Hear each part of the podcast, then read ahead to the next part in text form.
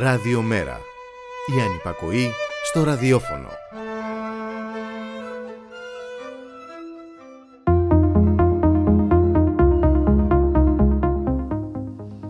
Η δημοκρατία δεν εκβιάζεται. Αρέσκεται να μας διατυμπανίζει καθημερινά η κυβέρνηση για να δικαιολογήσει την αδιάλακτη στάση της στο αίτημα να μην οδηγηθεί στο θάνατο ένας απεργός πείνας. Αυτή η κυβέρνηση που έχει αφαιρέσει από τη δημοκρατία το πρώτο συνθετικό της. Πού βρίσκεται άραγε η έννοια της δημοκρατίας στην απόφαση για αστυνομία στα ΕΗ και στην εξομοίωση των ιδιωτών με το δημόσιο πανεπιστήμιο, στην αδιαφορία προστασίας των εργαζομένων σε μαζικούς χώρους δουλειάς, στην αποδυνάμωση των μηχανισμών που ελέγχουν τους εργοδότες, στο πρόταγμα της ατομικής ευθύνης, στην άρνηση προστασίας της δημόσιας υγείας, στη βίαιη καταστολή αντιδράσεων των δημοτών και στην ευθύνη του ενός Υπουργού κατεφημισμό προστασίας του πολίτη για κρατούμενους και φοιτητές. Και το χειρότερο, να βρίσκονται μονίμως οι πολίτες στη θέση του εγκαλούμενου και να πρέπει να αποδεικνύουν καθημερινά ότι δεν είναι ελέφαντες. Σε μια κυβέρνηση της οποίας ο Πρωθυπουργός έχει το θράσος να δηλώνει ότι πρέπει οι νέοι, αντί να ψάχνουν για δουλειά στο δημόσιο, να γίνουν επιχειρηματίες. Και το λέει αυτό σε μια χώρα με ένα και πλέον εκατομμύριο ανέργους και 7 στους 10 κοντά στο όριο της φτώχειας. Μην αγχωνόμαστε πάντως, η Εκκλησία με την πενιχρή περιουσία δισεκατομμυρίων έχει την αρρωγή του κράτους. Όπως μας ενημερώνει η Ιερά Σύνοδος, ο Πρωθυπουργός ανταποκρίθηκε θετικά στο αίτημα της ελληνικής πολιτείας με μερική συμβολή στις ετήσιες δαπάνες μισθοδοσίας του λαϊκού προσωπικού των εκκλησιαστικών φορέων. Τόση δημοκρατία δεν μπορούμε πια να την αφομοιώσουμε. Ας χαλαρώσουμε με το πιο σύντομο ανέκδοτο, όχι της μέρας, αλλά του χρόνου. Οι επόμενες δύο εβδομάδες είναι κρίσιμες. Καλό μεσημέρι φίλες και φίλοι, ακροάτριες και ακροατές, είστε συντονισμένοι στο radiomera.gr Είναι το στίγμα της μέρας, θα είμαστε κοντά μαζί μέχρι τις 2 Στη ρύθμιση του ήχου Γιώργος Νομικός, στην παραγωγή της εκπομπής Γιάννου Θανασίου Στο μικρόφωνο η Μπουλικά Μιχαλοπούλου. 3 Φεβρουαρίου σήμερα, ροκ και φύγαμε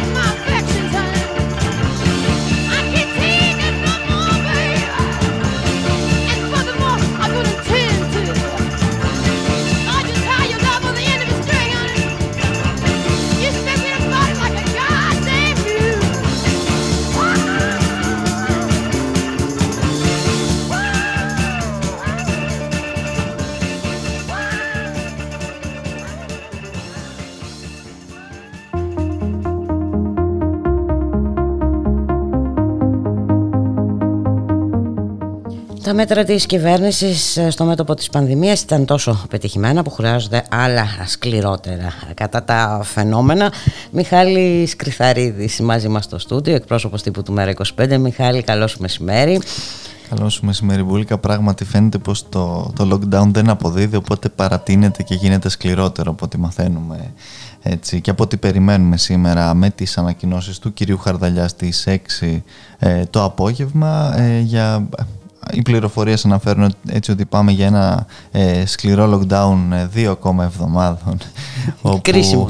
Κρίσιμο πάντα όπου θα υπάρξει μια έτσι μεγαλύτερη ε, αυστηροποίηση του, της χρήσης του κωδικού 6, δηλαδή για, το, έτσι, για την άθληση και το περπάτημα. Αυτό ήταν όλο το πρόβλημα. Ε, και το 4 επίσης έτσι, με, την, ε, με τους, ε, την, την επίσκεψη, την παροχή βοήθειας και τα λοιπά ανθρώπους που το έχουν ανάγκη.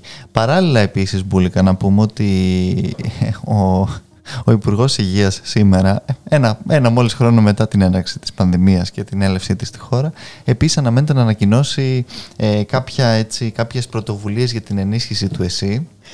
Μιας που είναι, ξεκινάει η πανδημία, οπότε πρέπει να ο άνθρωπος αυτός έτσι να αναλάβει τις ευθύνες του και να προβεί σε όλα εκείνα τα οποία εμείς μπουλικα από πέρυσι, λίγες μέρες μετά από τη σημερινή, γύρω στις 10 Μαρτίου περίπου, ε, τα ζητάγαμε, όπως τις 7.000 έτσι μόνιμους ε, γιατρούς και νοσηλευτές, όχι θα κάνει και αυτά, δεν, δεν περιμένουμε καν να ακούσουμε κάτι τέτοιο, αλλά εν πάση περιπτώσει για την, ε, για, για, την ιστορία και για την... Ε, έτσι, όλη αυτή η τραγωδία την οποία βιώνουμε και την οποία, της οποίας αναντίστοιχα έτσι, ε, όχι απλώς ανεύθυνε αλλά εγκληματική είναι η κυβέρνηση. Το ίδιο βέβαια θυμήθηκε και ο κύριος Τσίπρας χθες με το νέο εσύ. Βέβαια νέο παλιό εσύ με τα μνημόνια δεν, ε, δε, δε, δεν πάει. Ε, ναι. διότι ξαφνικά ο κύριος Τσίπρας χθες ε, θυμήθηκε και ανακάλυψε μάλλον το ότι ε, το, το ΕΣΥ και το δημόσιο σύστημα υγείας αποψηλώθηκε με τα μνημόνια. Βέβαια και το τρίτο το δικό του με το οποίο έτσι ε, συνθηκολόγησε και ανέτρεψε το όχι του ελληνικού λαού αλλά και έπειτα το τέταρτο ήταν ακριβώς την ίδια κατεύθυνση. Και λογική δεν είναι ότι άφησαν απ' έξω το, το εθνικό σύστημα υγείας και οπότε μετά από ε, τέσσερα χρόνια θα σου πω εγώ δεν θα σου βάλω το, το, πρώτο μισό που εν πάση περιπτώσει ήταν η διαπραγμάτευση μετά από τέσσερα χρόνια διακυβέρνησης ε, και εφαρμογής αυτών των μέτρων ο κύριος Τσίπρας εξαγγέλει έτσι ένα, ένα νέο εσύ ε, πήρε Ωραία, την άδεια της Τρόικας, δεν, δεν ναι, ξέρω. Αυτό ακριβώς αυτό ακριβώς ήθελα να πω. Ωραία, ευπρόσδεκτες οι προτάσεις και για νέο και για ενίσχυση του ε, δημόσιου συστήματος υγείας. Εδώ υπάρχει όμως ένα μεγάλο αλλά. Αυτό που είπες και εσύ, ε, γιατί ό,τι γίνεται σε αυτή τη χώρα πρέπει να έχει την έγκριση των δανειστών. Πολύ σωστά λες, ε, δυστυχώς βέβαια και αυτό είναι κάτι το οποίο εμείς ε, ε, δεν το αποδεχόμαστε φυσικά σε καμία περίπτωση και ειδικά όσον αφορά την, τη δημόσια υγεία και όχι μόνο βέβαια αλλά νομίζω ότι αυτό είναι και, και η κορονίδα όσον αφορά όλες αυτές τις, τις πολιτικές, τις πολιτικές της εξαθλίωσης που δεν διστάζουν ακριβώς να κλείνουν ακόμα και δημόσια νοσοκομεία όπως είχαμε δει τα προηγούμενα χρόνια και να έχουμε φτάσει σε μια κατάσταση έτσι αυτής της ε, πραγματικά του εθνικού συστήματος συστήματος υγείας που χάρη και μόνο στην αυταπάρνηση των γιατρών, τους οποίους τολμάει να διώκει κιόλας ε, η κυβέρνηση, έχει σταθεί ε, όρθιο και έχει έτσι κάνει μια υπεράνθρωπη προσπάθεια πραγματικά για να, για να σώσει ανθρώπινες ζωές έτσι, εν μέσω όλης αυτής της ε, πανδημίας. Ε, τη στιγμή μπουλικα που επίσης να σου πω ότι έχει καταρρεύσει πλήρως ε, η ευρωπαϊκή εμβολιαστική πολιτική, έχει καταντήσει πλέον ένα απόλυτο ανέκδοτο, βλέπουμε και νέες φυγόκεντρες έτσι, τάσεις και δυνάμεις ε, από την ε, Αυστρία πλέον και από τη Δανία οι οποίες πέφτουν στο, στο Ισραήλ ε, του κύριου Νετανιάχου. Αναζητούν άλλες λύσεις. Ακριβώς, ναι. αναζητούν άλλες λύσεις. Ήδη έχουμε πει και εδώ και, και η Ουγγαρία ε, και η Τσεχία και η, η Κροατία πραγματικά πλέον πληθαίνουν ε, τα κράτη-μέλη που αμφισβητούν ουσιαστικά την, την ικανότητα και της, την αποτελεσματικότητα έτσι, του, της Κομισιόν ουσιαστικά και όλη όλης αυτής της γραφειοκρατικής και διαπλεκόμενης διαδικασίας που ε, επισυμβαίνει για, το, για τον εμβολιασμό και την προμήθειά τους στις Βρυξέλλες, κάτι το οποίο βέβαια η ελληνική πλευρά ούτε και ε, φαντάζεται ούτε και ψελίζει. Σήμερα ο Πρωθυπουργός θα βρεθεί στην, ε, ε, στην τηλεδιάσκεψη περιπτώσει, του, του Ευρωπαϊκού Λαϊκού Κόμματος στο οποίο ουσιαστικά πάρα πολλοί από τους, έτσι, από τα, από τους ηγέτες που ανήκουν σε αυτή την ε, ευρωπαϊκή δεξιά οικογένεια έχουν ήδη προσφύγει είτε στο ε, ρωσικό Σπούτνικ είτε τώρα με το Ισραήλ που, που μαθαίνουμε είτε στο, στο, κινέ, στο κινέζικο εμβόλιο είτε και η ίδια η Γερμανία μπουλικα διότι η Ευρωπαϊκή Κομισιόν και όλα σχολεία σε αυτές τις φυγόκεντρες έτσι, τάσεις και ε, δυνάμεις που αναπτύσσονται για τα εμβόλια και είπε ότι αρκεί να μην, εντάξει, να μην, να μην ανταγωνίζονται ουσιαστικά τους προμηθευτές της Ευρωπαϊκής Ένωσης συνολικά. Αυτό είναι το πρόβλημα. Ναι, που βέβαια η Γερμανία το έχει, και, το έχει κάνει και αυτό, αλλά εκεί, για εκεί δεν, δεν τίθεται φυσικά κανένα ε, ζήτημα. Η Γερμανία είναι διότι υπάρχουν ξεχωριστή περίπτωση. Οι, οι προνομιακές αυτές σχέσεις. Οπότε όλα αυτά ε, συνεχίζουν να συνθέτουν αυτό το, το, το εξαιρετικά έτσι, ε, δυστυχώς ε, δραματικό πλαίσιο μέσα στο οποίο συνεχίζουμε να, να κινούμαστε τη στιγμή που εξαγγέλλονται ακριβώς και νέα, ε, νέα αυστηροποίηση, νέα μέτρα, ε, μια από τα ίδια θα, θα πω εγώ πουλικα και ό,τι και να ακούμε για το ΕΣΥ καταρχάς δεν μας πείθει, διότι ένα χρόνο ακούμε και έχουμε φτάσει έτσι σε ένα σημείο που με 300, με 300 διασωληνώσεις στην Αττική μας λένε ότι φτάνουμε στο 100% της πληρότητας των ΜΕΘ, όταν ο ίδιος Υπουργός Υγείας ένα χρόνο τώρα μας λέει ότι έχει φτάσει στις 1250. Μα μέχρι προχθές ε, ο Πρωθυπουργός ε, δηλώνει απόλυτα ικανοποιημένος. Ε, ε, και μας είπε ότι η κατάσταση ελέγχεται. Και, και τη στιγμή που επίσης ε, διαβάζουμε ότι θα, θα συμπράξουν με, με τους ιδιώτες του, του, τομέα υγείας για να, να υπάρξει συνεργασία στην αντιμετώπιση. Ε, κάτι το οποίο βέβαια επίσης τώρα θυμήθηκε ο κύριος Κικίλιας και κάτι στο οποίο εμείς το παντάμε ότι δεν θέλουμε καμία συνεργασία. Θέλουμε να επιταχθούν, να επιταχθούν εδώ και τώρα οι ιδιωτικές κλινικές, τουλάχιστον στην Αττική που αυτή τη στιγμή έτσι βράζει μπουλικα. Έχει μεγάλο δεν, πρόβλημα. Δεν είναι ζήτημα το να, να παρακαλέσει η κυβέρνηση όπως έκανε και στη Θεσσαλονίκη και θυμόμαστε μέχρι τελευταία στιγμή τι γινόταν. Αυτή τη στιγμή υπάρχει τεράστιο πρόβλημα ακριβώς όπως λες και εσύ και στον Ευαγγελισμό και σε μια σειρά από νοσοκομεία στην Αττική και δεν περιμένουμε καμία. Ε, καλή διάθεση, ούτε έτσι απλώς ε, συνεργασία από τον κύριο Κικίλια με τους κλινικάρχες, αλλά να, να επιταχθούν όπως οφείλει ένα κράτος, το οποίο δεν έκανε ένα χρόνο τώρα τίποτα από όσα έπρεπε να κάνει για να και δημιουργήσει... αυτό το κράτος υποτίθεται ότι θα δώσει λύσεις όταν ε, επί ένα χρόνο ε, δεν μπόρεσε να αντιμετωπίσει αποτελεσματικά ε, αυτό το μεγάλο πρόβλημα. Και, και, να δημιουργήσει μπουλικα τις δομές και τις υποδομές τις οποίες το ίδιο κράτος είχε ξυλώσει τα προηγούμενα χρόνια και είχε αποψηλώσει έτσι με όλη αυτή την, ε, την μνημονιακή διαδικασία και να ενισχύσει πραγματικά όλη αυτή την, ε, την, την προσπάθεια θωράκισης έτσι, των, της δημόσιας υγείας και των πολιτών οι οποίοι δεν μπορούν να περιμένουν το, τον κύριο Κικίλια πότε θα θυμηθεί να προβεί σε ενίσχυση του εθνικού Εθνικού Συστήματος Υγείας, ούτε τον κύριο Τσίπρα πότε θα θυμηθεί να αντιπαλέψει τον ε, μνημονιακό του εαυτό για να ε, εμπνευστεί το νέο ΕΣΥ, ούτε βεβαίως και τον κύριο Μητσοτάκη, ο οποίος μπουλικα θυμόμαστε πολύ καλά πώ οραματιζόταν ε, τα ΣΔΙΤ ακόμα και στο χώρο έτσι, της, ε, της υγείας, της δημόσιας υγείας και που θυμόμαστε επίσης τον τρόπο με τον οποίο προσπαθούσαν ε, διαρκώς και οι υπουργοί του και ο ίδιος ως υπουργός τότε των παλαιότερων έτσι, μνημονιακών κυβερνήσεων να ανταγωνιστούν την, την Τρόικα στις απολύσεις έτσι στο δημόσιο χώρο, συμπεριλαμβανομένων φυσικά και των δημοσίων νοσοκομείων. Δεν είναι πράγματα τα οποία έχουμε ε, τόσο κοντή μνήμη όσο νομίζει η κυβέρνηση για να τα ξεχάσουμε και να τα διαγράψουμε από τη μνήμη μας.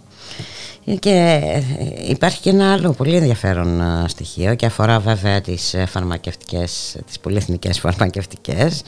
Ε, υπάρχει ένα ρεπορτάζ από το Γραφείο Ερευνητικής Δημοσιογραφίας. Ε, η Pfizer λοιπόν έχει κατηγορηθεί, κατηγορείται για εκβιασμό κυβερνήσεων της Λατινικής Αμερικής στις διαπραγματεύσεις για το εμβόλιο και ζήτησε μάλιστα από κάποιες χώρες να δώσουν νέα χειρό κυρίαρχα περιουσιακά στοιχεία όπως κτίρια πρεσβειών και στρατιωτικές βάσεις ως εγγύηση έναντι του κόστους τυχόν μελλοντικών νομικών ε, υποθέσεων. Δεν είναι φοβερό.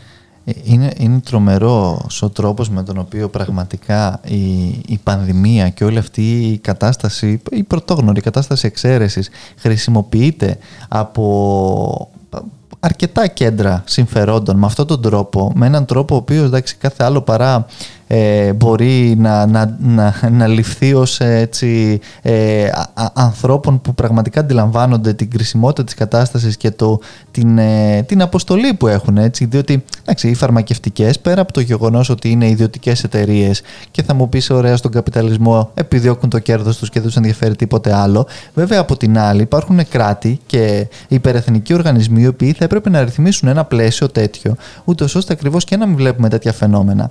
Αλλά και παράλληλα. Να δούμε Μα και... δεν είναι μόνο το κέρδος Μιχάλη. Ε, προσπαθούν να προστατευτούν και ένα τυχόν ε, προβλημάτων από τον εμβολιασμό. Έτσι να αποποιηθούν κάθε ναι, ναι ευθύνη ναι. δηλαδή.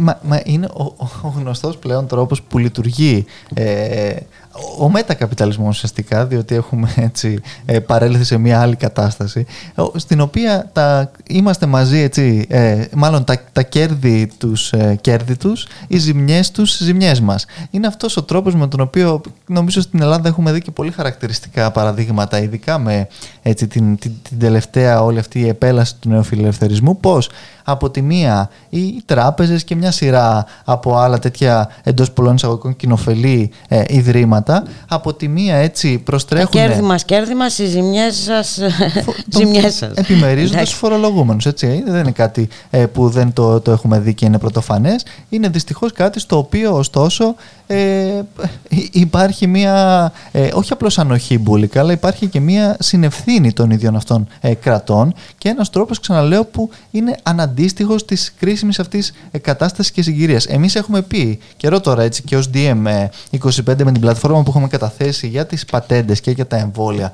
ότι πρέπει αυτή τη στιγμή να πληρωθούν οι, οι, οι εταιρείες αυτές που εντάξει ως ένα βαθμό εκβιάζουν πράγματι να πληρωθούν για να υπάρξει η μαζική παραγωγή και από εκεί και έπειτα, σε ένα δεύτερο χρόνο, πρέπει να δούμε και το νομοθετικό πλαίσιο και όλο εκείνο έτσι τον τρόπο με τον οποίο πραγματικά θα κοινωνικοποιηθούν κάποια δημόσια ούτως ή άλλως αγαθά, όπως είναι το εμβόλιο, έτσι, και, δε, και θα σταματήσει όλα, όλη αυτή η, ε, η διαδικασία και, και η προσπάθεια να κάποιοι να, να κερδίσουν προσόδους ακόμα και, και από τον πόνο έτσι, των συνανθρώπων μας, Πούλικα.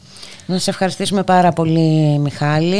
Ε, σε λίγο θα μιλήσουμε για το θέμα της κατάστασης που επικρατεί, της τραγικής που κατάστασης που επικρατεί στο Εθνικό Σύστημα Υγείας με τον κύριο Ηλία Σιώρα, πρόεδρο του Σωματείου Εργαζομένων Νοσοκομείου Ευαγγελισμός και γραμματέα της ΕΙΝΑΠ. Ε, μέχρι, τώρα, μέχρι τότε να πάρουμε μια μουσική ανάσα.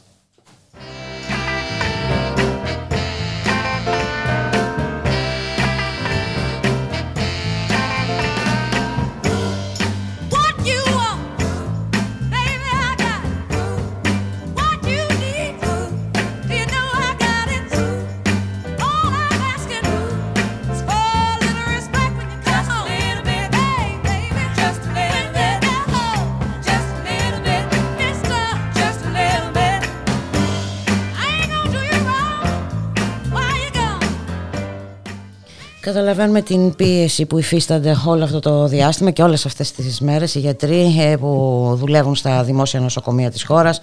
Γι' αυτό πάμε ευθύς αμέσως να συνομιλήσουμε με τον κύριο Ηλία Σιώρα, πρόεδρο του Σωματείου Εργαζομένων στο Νοσοκομείο Ευαγγελισμός και γραμματέα της ΕΙΝΑΠ. Κύριε Σιώρα, καλό σας μεσημέρι.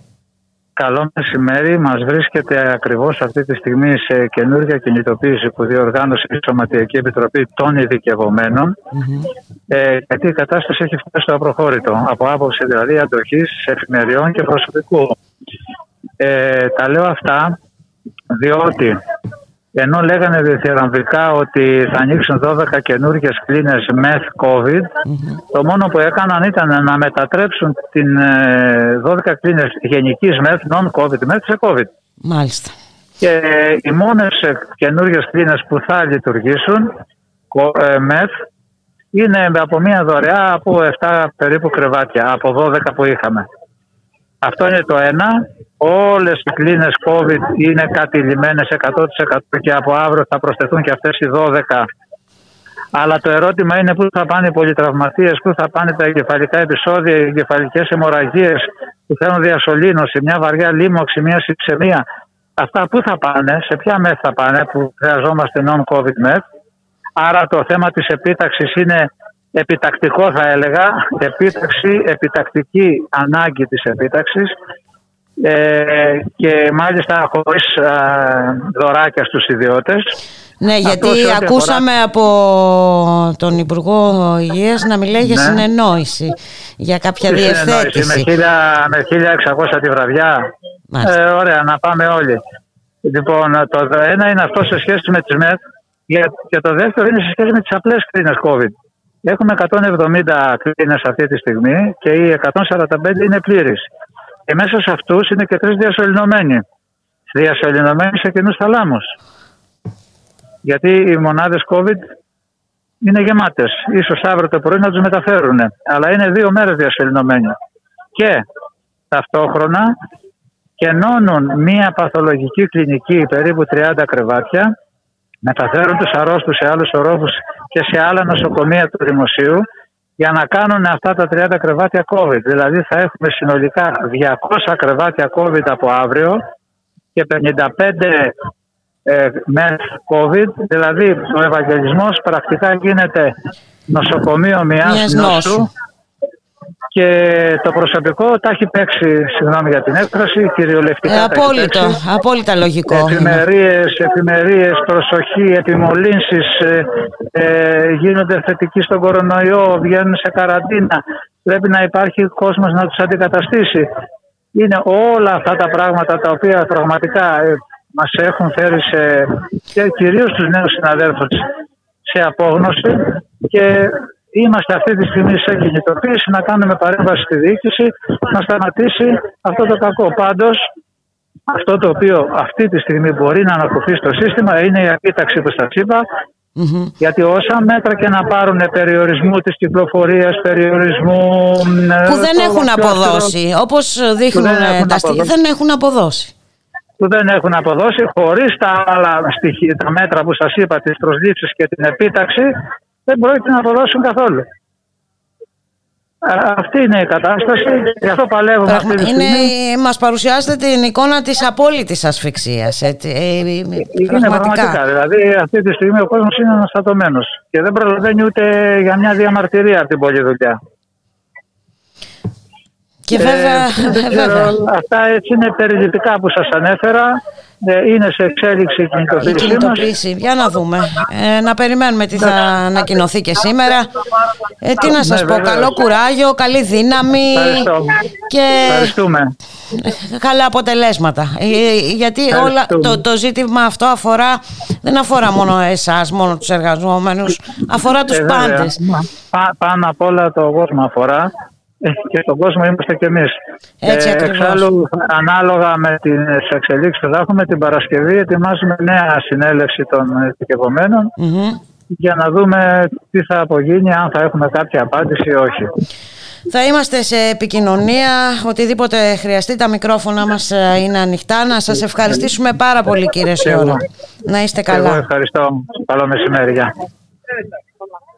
Μιχάλη, η κατάσταση που μας περιέγραψε ο κύριος Χιώρας είναι πραγματικά τραγική. Είναι, είναι, είναι, πραγματικά πολύ καλοί άνθρωποι, είναι εγκληματίες. Δεν, δεν, δεν, δεν περιγράφεται αλλιώς αυτό το οποίο συμβαίνει στη χώρα αυτή τη στιγμή και ο τρόπος με τον οποίο έτσι αντιμετωπίζεται. Δηλαδή, περιμένουν ε, την ίστατη αυτή τη στιγμή από δωρεές ιδιωτών για όλα αυτά τα οποία δεν έχουν κάνει τη στιγμή που χρυσώνουν πάλι και τους κλινικάρχες για τις μέθη τι οποίες θα έρθει σε συνεννόηση και σε συνεργασία ο κ. Κικίλια. Εντάξει, αυτά είναι ε, πράγματα στα οποία θα έπρεπε πραγματικά να έχει παρέμβει και όπως πολύ καλά κάνανε ε, έτσι, οι γιατροί και ε, έσπευσαν στον εισαγγελέα, θα έπρεπε να παρέμβει ο εισαγγελέα. Δηλαδή η κατάσταση αυτή. είναι για εγκληματική πολιτική. Είναι εγκληματική διαχείριση. Ναι, δεν, δεν περιγράφεται αλλιώς αυτό το οποίο ε, συμβαίνει.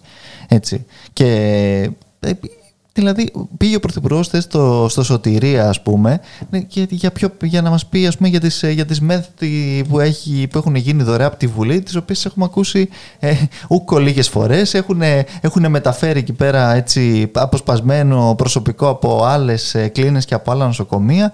Εντάξει πραγματικά δηλαδή κα, κατα, κατάφεραν να κάνουν 50 πώς το λένε ε, μεθ τις οποίες ε, ζήτημα είναι να λειτουργούν οι μισές με προσωπικό το οποίο έχουν αποσπάσει από από, από άλλα νοσοκομεία και από άλλες, από άλλες κλινικές. Δηλαδή, εντάξει, αυτή είναι η διαχείριση ένα χρόνο τώρα. Ε, δηλαδή, Μιχάλη, είναι απίστευτη και ε, εν πάση περιπτώσει φτάνει πια όμως ε, κάπου έλεος ε, και δεν μπορεί συνέχεια να κάνουμε διαπιστώσεις και κάθε φορά να διαπιστώνουμε πόσο τραγικότερη είναι αυτή η στιγμή από την προηγούμενη ε, πρέπει να υπάρξει ένας συντονισμός της κοινωνίας. Ε, είπαμε το, το θέμα αφορά όλους μας. Ε, να συνδράμουμε τον αγώνα των ε, γιατρών ε, και να διεκδικήσουμε αυτό που δικαιούμαστε Πολύ σωστά λες και, και νομίζω ότι από την, από την πλευρά μας και εσείς εδώ και στο ραδιόφωνο κάνουμε ό,τι μπορούμε για να δώσουμε ακριβώς αυτούς τους ανθρώπους ε, την, ε, τη, τη, φωνή έτσι, και τη δυνατότητα να, να ακουστούν και να βγουν προς τα έξω όλα αυτά τα πράγματα τα οποία επίσης θάβονται με τρομερό τρόπο καθημερινά έτσι, και στα, στα δελτία ειδήσεων και γενικότερα στα συστημικά μέσα ενημέρωσης. Και μένει και... μόνο τρόμος, η τρομολαγνία και ο φόβος. Ακριβώς. Ε, εντάξει και εν πάση περιπτώσει ακούμε τώρα ότι θα μας λέει για το 4, για το 6, το...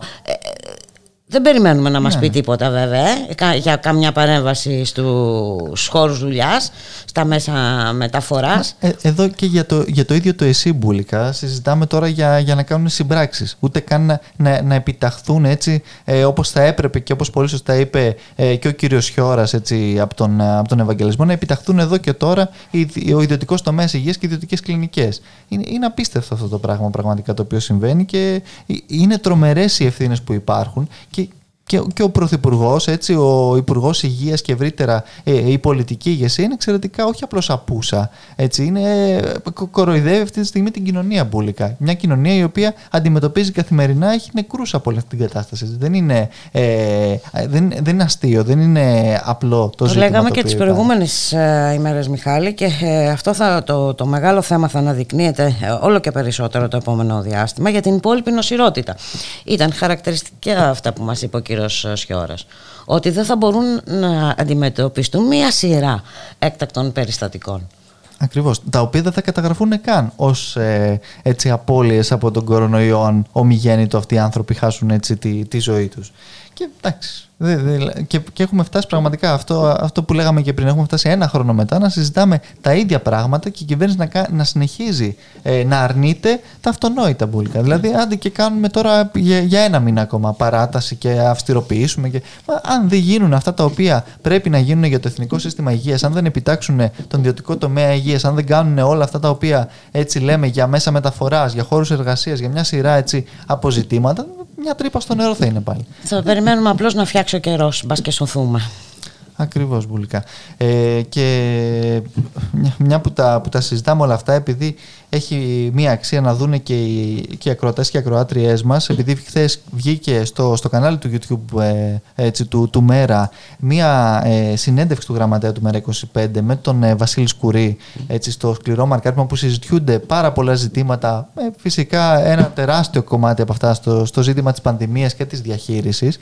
Ε, νομίζω ότι ε, πραγματικά επειδή είναι μια ε, πολύ καλή και ουσιαστική συνέντευξη νομίζω ότι αξίζει ο κόσμος ε, να, να, να μπει στο, στο YouTube του Μέρα και να, την, να τη δει να την ακούσει και από την άλλη όπως είπες και εσύ να, να οργανωθεί πραγματικά η κοινωνία και στο πλευρό αυτών των γιατρών οι οποίοι καθημερινά δυσφημούνται κιόλας. υπάρχει μια προσπάθεια δίωξης και σπήλωσής τους δηλαδή βγαίνει το, το Υπουργείο Υγείας και προσπαθεί να αναιρέσει πράγματα τα οποία είναι εντάξει, αδιάψευστα και αδιαπραγμάτευτα. Και, και παρόλα αυτά, όχι απλώς κοφεύουν, αλλά ε, έτσι. Ε, Είναι ε, μια μόνιμη τακτική αυτή της κυβέρνησης σε όλα τα ζητήματα. Έτσι και εντωμεταξύ ο κύριος Χρυσοχοίδης έχει αναγορευτεί στον απόλυτο υπουργό. Για, για, για, κάθε, για κάθε για χρήση. Νόσον, για πάσα νόσο και, και κάθε... Και, και, και, και, τα λοιπά και τα λοιπά. Έτσι, είναι όπως ε, υπόθηκε και χθε από, από ένα καλεσμένο εδώ ε, νο, νομίζω από, το, από τον Αντώνη το Φάρα ότι εκεί που μας χρωστάγανε έτσι, ε, θα, θα, θα, θα, τους πληρώσουμε και από πάνω. Δηλαδή η κατάσταση είναι πραγματικά σε, σε, σε αυτό το, το επίπεδο ας πούμε κινείται μπουλικά.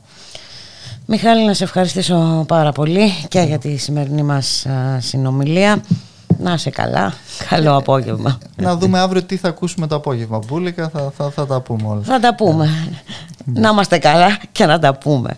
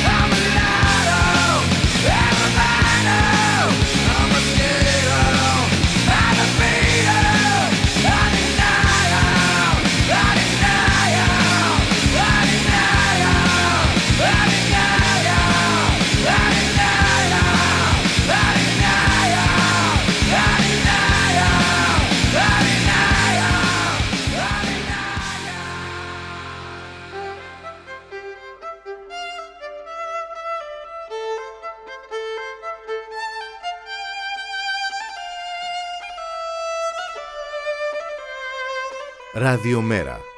Η ανυπακοή στο ραδιόφωνο.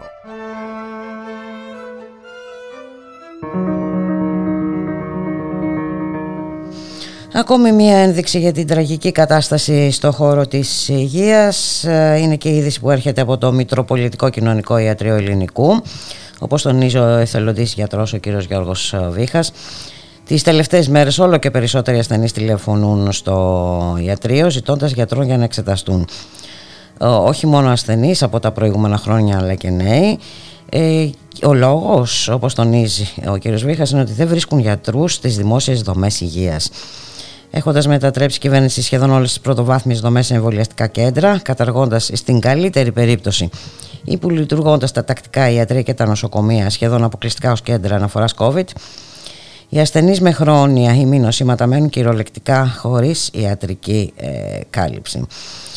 Ε, επισημαίνει το αυτονόητο ότι αν συνυπολογιστεί και αναστολή της λειτουργίας των τακτικών χειρουργείων τότε έχουμε σχεδόν ολοκληρωμένη την εικόνα της υγειονομικής βόμβας που θα προκαλέσει αύξηση της νοσηρότητας αλλά δυστυχώς και της θνησιμότητας στο γενικό πληθυσμό. Η κατάσταση αυτή φέρνει όπως σημειώνει ο κύριος Βίχας στην επιφάνεια μνήμες του 2012 με τη διαφορά ότι τώρα το 2021 οι, αυτοί που ζητούν βοήθεια δεν είναι οι ανασφάλιστοι αλλά και οι ασφαλισμένοι. Σε άλλα νέα της ημέρας ε, πριν από λίγο είχαμε ισχυρή σεισμική δόνηση μεγέθους 5,9 ρίχτερ ε, στην Ελασσόνα. Η δόνηση έγινε αισθητή σχεδόν σε ολόκληρη την υπηρετική χώρα από τη Θεσσαλονίκη μέχρι και την Αττική.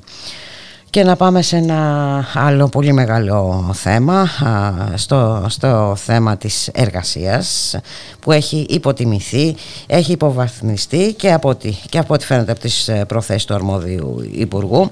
Ε, θα έχουμε και περαιτέρω υποβάθμιση. Να καλωσορίσουμε σε αυτό τον, το σημείο τον κύριο Γιώργο Χαρίση, είναι μέλος του Διοικητικού Συμβουλίου της ΑΔΕΔ.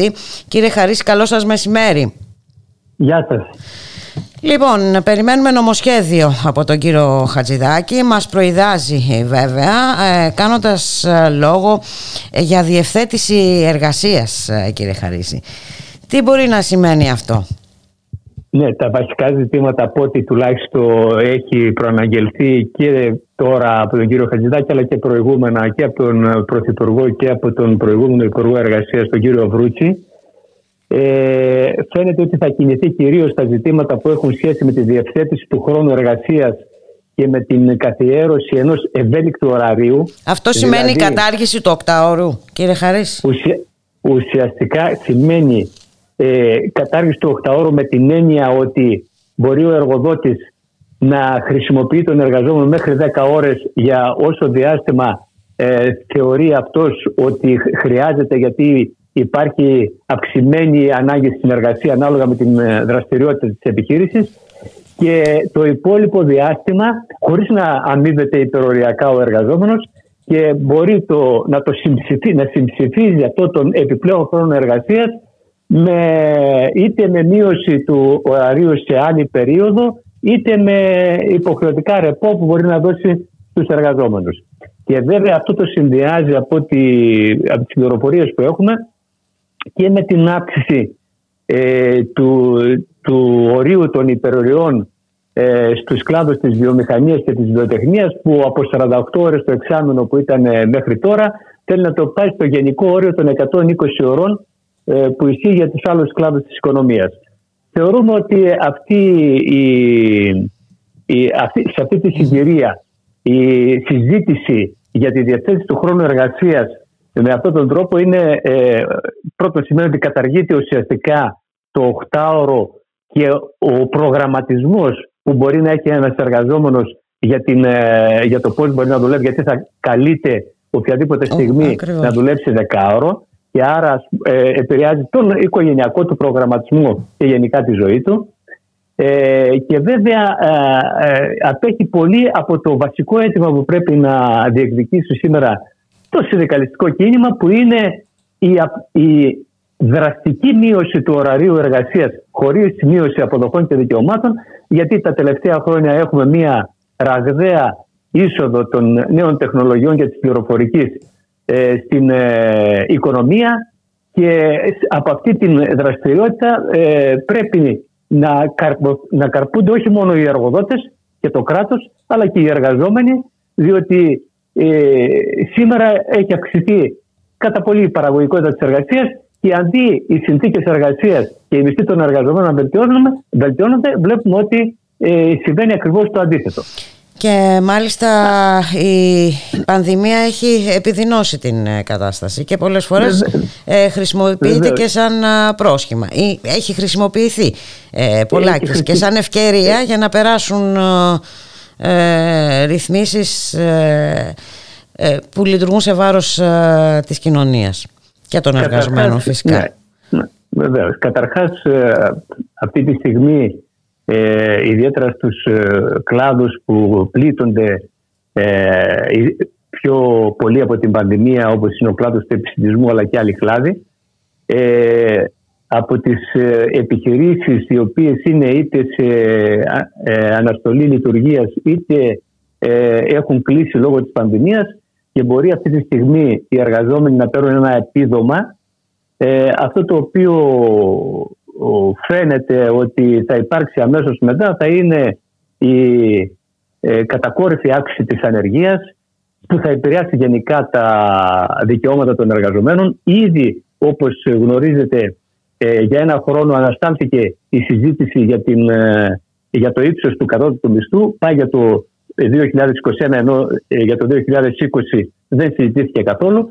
Και έχουμε πολλές ε, επιφυλάξεις ότι αν θα υπάρξει κάποια βελτίωση στο κατώτατο μισθού όταν μάλιστα βλέπουμε να γίνεται συζήτηση ε, και ακόμα και για τη μείωση των αποδοχών ε, και του, των εργαζομένων στο δημόσιο. Εδώ πρέπει να σημειώσω βέβαια ότι η τηλεεργασία η οποία χρησιμοποιείται λόγω της πανδημίας ε, αυτή την περίοδο ιδιαίτερα ε, γίνεται χωρίς, χωρίς όρους και προϋποθέσεις ε, γίνεται πάντα σε βάρος των εργαζομένων. Ακόμα και αυτό το οποίο φαίνεται να θέλει να ρυθμίσει η κυβέρνηση με το νομοσχέδιο, όπως τουλάχιστον ε, λέει ότι θα θέλει να ρυθμίσει την τηλεεργασία, εγώ πρέπει να πω εξ αρχής ότι εμείς είμαστε γενικά αντίθετοι με την τηλεεργασία γιατί έχει, έχει πολλούς κινδύνους για να ε, μετατρέψει, την, ε, να καταργήσει ουσιαστικά τον ελεύθερο χρόνο και την οικογενειακή ζωή των εργαζομένων, να μετατρέψει τα σπίτια ε, σε χώρους εργασίας αντί για χώρους ξεκούρασης και οικογενειακής ε, ζωής. Και επίσης βέβαια να ξεκόψει τους εργαζόμενους από την ακριβώς, κοινωνική δράση, ακριβώς, από την κοινωνική δράση, από τη συλλογική συζήτηση και να τους φέρει κατά μόνας απέναντι στους εργοδότες κάτι που όπως είναι γνωστό για αυτό το λόγο ιδρύθηκαν τα συνδικάτα για να μπορούν οι εργαζόμενοι να αντιμετωπίζουν συλλογικά και όχι ατομικά τον εργοδότη. Ε, και βέβαια ε, αυτό δεν σημαίνει βέβαια ότι ε, ιδιαίτερα σε περίοδους όπως αυτής της πανδημίας που μπορεί να χρειάζεται η τηλεεργασία πρέπει να συζητηθούν όροι, οι όροι που θα γίνεται αυτό ώστε να μην υπάρχουν ούτε παραβίαση της ατομικής και της προσωπικής ζωής των εργαζομένων ούτε παραβίαση του χρόνου εργασίας ούτε βέβαια να καρπούνται μόνο οι εργοδότες από το όφελος που υπάρχει από αυτό, γιατί ε, γνωρίζουμε ότι πολλές μεγάλες επιχειρήσεις έχουν ξενικιάσει χώρους εργασίας, διότι έχουν μειώσει, δηλαδή τα έξοδα από τα λειτουργικά έξοδα των ε, επιχειρήσεών τους, γιατί ακριβώς με ένα μεγάλο μέρος του προσωπικού ε, εργάζεται με τηλεεργασία και φαίνεται ότι αυτό ε, ήρθε για να μείνει και μετά την πανδημία. Και βέβαια βλέπουμε και τα ναι. στοιχεία της ε, Εργάνη από την επεξεργασία των δηλώσεων ε, προκύπτει ότι ένας στους πέντε παίρνει 500 μισθωτούς παίρνει 500 ευρώ και κάτω και βέβαια για να πάμε και, στο, και σε ό,τι αφορά τους εργαζόμενους στο δημόσιο είχαμε και το νομοσχέδιο για την ΑΔΕ όπου εκεί έχουμε σύνδεση έτσι, του μισθού με την παραγόμενη εργασία δηλαδή ανοίγονται πάρα πολύ ε, επικίνδυνα μονοπάτια κύριε Χαρίση ε, και τα συνδικάτα θα πρέπει να απαντήσουν ε, δυναμικά. Ναι, ε, κοιτάξτε, εμείς όχι από, πριν 5-6 χρόνια είχαμε θέσει το θέμα ότι η, και γι' αυτό εκφράσαμε και την αντίθεσή μας στην, ε, ε, αξιολόγηση του προσωπικού στο δημόσιο με τον τρόπο ε, που γίνεται διότι ο χαρακτήρας της αξιολόγησης και το, το, του νόμου αυτού οδηγούσε ε, στην ε, σύνδεση του μισθού με την παραγωγικότητα και στην, στον κατακαιρματισμό των μισθολογικών των μισθολογικών των εργαζομένων ούτως ώστε όπως είπα και προηγούμενα θέλουν δηλαδή ε, να, ε, να, να, να ακυρώσουν κάθε συλλογική διεκδίκηση των εργαζομένων έχουν καταργήσει τις συλλογικές συμβάσεις, θέλουν να καταργήσουν εντελώς οποιαδήποτε συλλογική διεκδίκηση των εργαζομένων, να υπάρχουν διαφορετικά μισθολόγια και αντιθέσεις μεταξύ των εργαζομένων. Ε, και βλέπουμε ότι αυτό, ε, όπως είπατε και εσείς, ε, ήδη έχει ε, ε, νομοθετηθεί για το χώρο της, των εφορών και θέλουν πιλωτικά ουσιαστικά αυτό να λειτουργήσει για να επεκταθεί σε όλο το δημόσιο. Ε, εμείς ε, είμαστε αντίθετοι με, με όλο αυτό το, γιατί πέρα από όλα τα άλλα ε, πέρα από αυτά που είπα δηλαδή τον κατακαιρματισμό των ε, ε, μισθολογικών δικαιωμάτων των εργαζομένων ε, εδώ μπαίνουν και περιορισμοί και της συνδικαλιστικής δράσης, κύριε ναι. Χαρίση, γιατί είναι και αυτό ένα μεγάλο ζήτημα. Βεβαίως. Όταν, όταν, όταν πλέον η διεκδίκηση των όρων εργασίας των μισθών γίνεται ατομική υπόθεση και δεν γίνεται συλλογική ε, διεκδίκηση από μεριά των συνδικάτων για την ε, διαπραγμάτευση των όρων αμοιβή και εργασία των εργαζομένων, καταλαβαίνετε ότι αυτό ουσιαστικά στοχεύει στο να καταργήσει εντελώς τα συνδικαλιστικά δικαιώματα. Γιατί όπως θα γνωρίζετε και γνωρίζετε πολύ καλά, από την αρχή ακόμα της μνημονιακής περίοδου από το 2011 είδαμε ότι ένα από τα κύρια ζητήματα που ζητούσαν οι κυβερνήσεις και οι δανειστές όλα αυτά τα χρόνια ήταν ε, η, η, προσπά, η προσπάθεια του να, ε, να αποδυναμώσουν εντελώς την διεκδικητική ικανότητα ε, των συνδικάτων.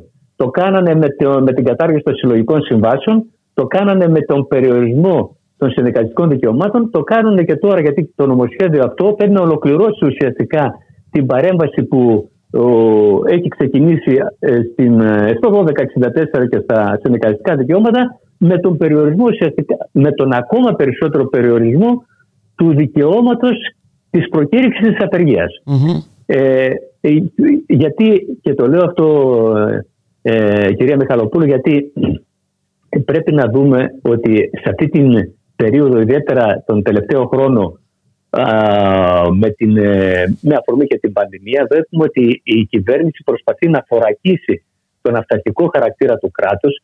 Έχει, ε, έχει περάσει και σχεδιάζει να περάσει νομοσχέδια που περιορίζουν δικαιώματα των εργαζομένων και ευρύτερα λαϊκά δικαιώματα ε, ενώ απαιτεί από τους πολίτες να, ε, να περιορίσουν την δραστηριότητά τους ε, ε, έχουν κλειστεί σε καραντίνα στα σπίτια τους, απαγορεύεται να κυκλοφορούν ελεύθερα έξω, ενώ απαιτεί αυτό από τη μια μεριά, η κυβέρνηση από την άλλη νομοθετεί ε, και προκαλεί ουσιαστικά την κοινωνία. Είδατε τι έχει κάνει στον χώρο της εκπαίδευσης, στον χώρο της υγείας.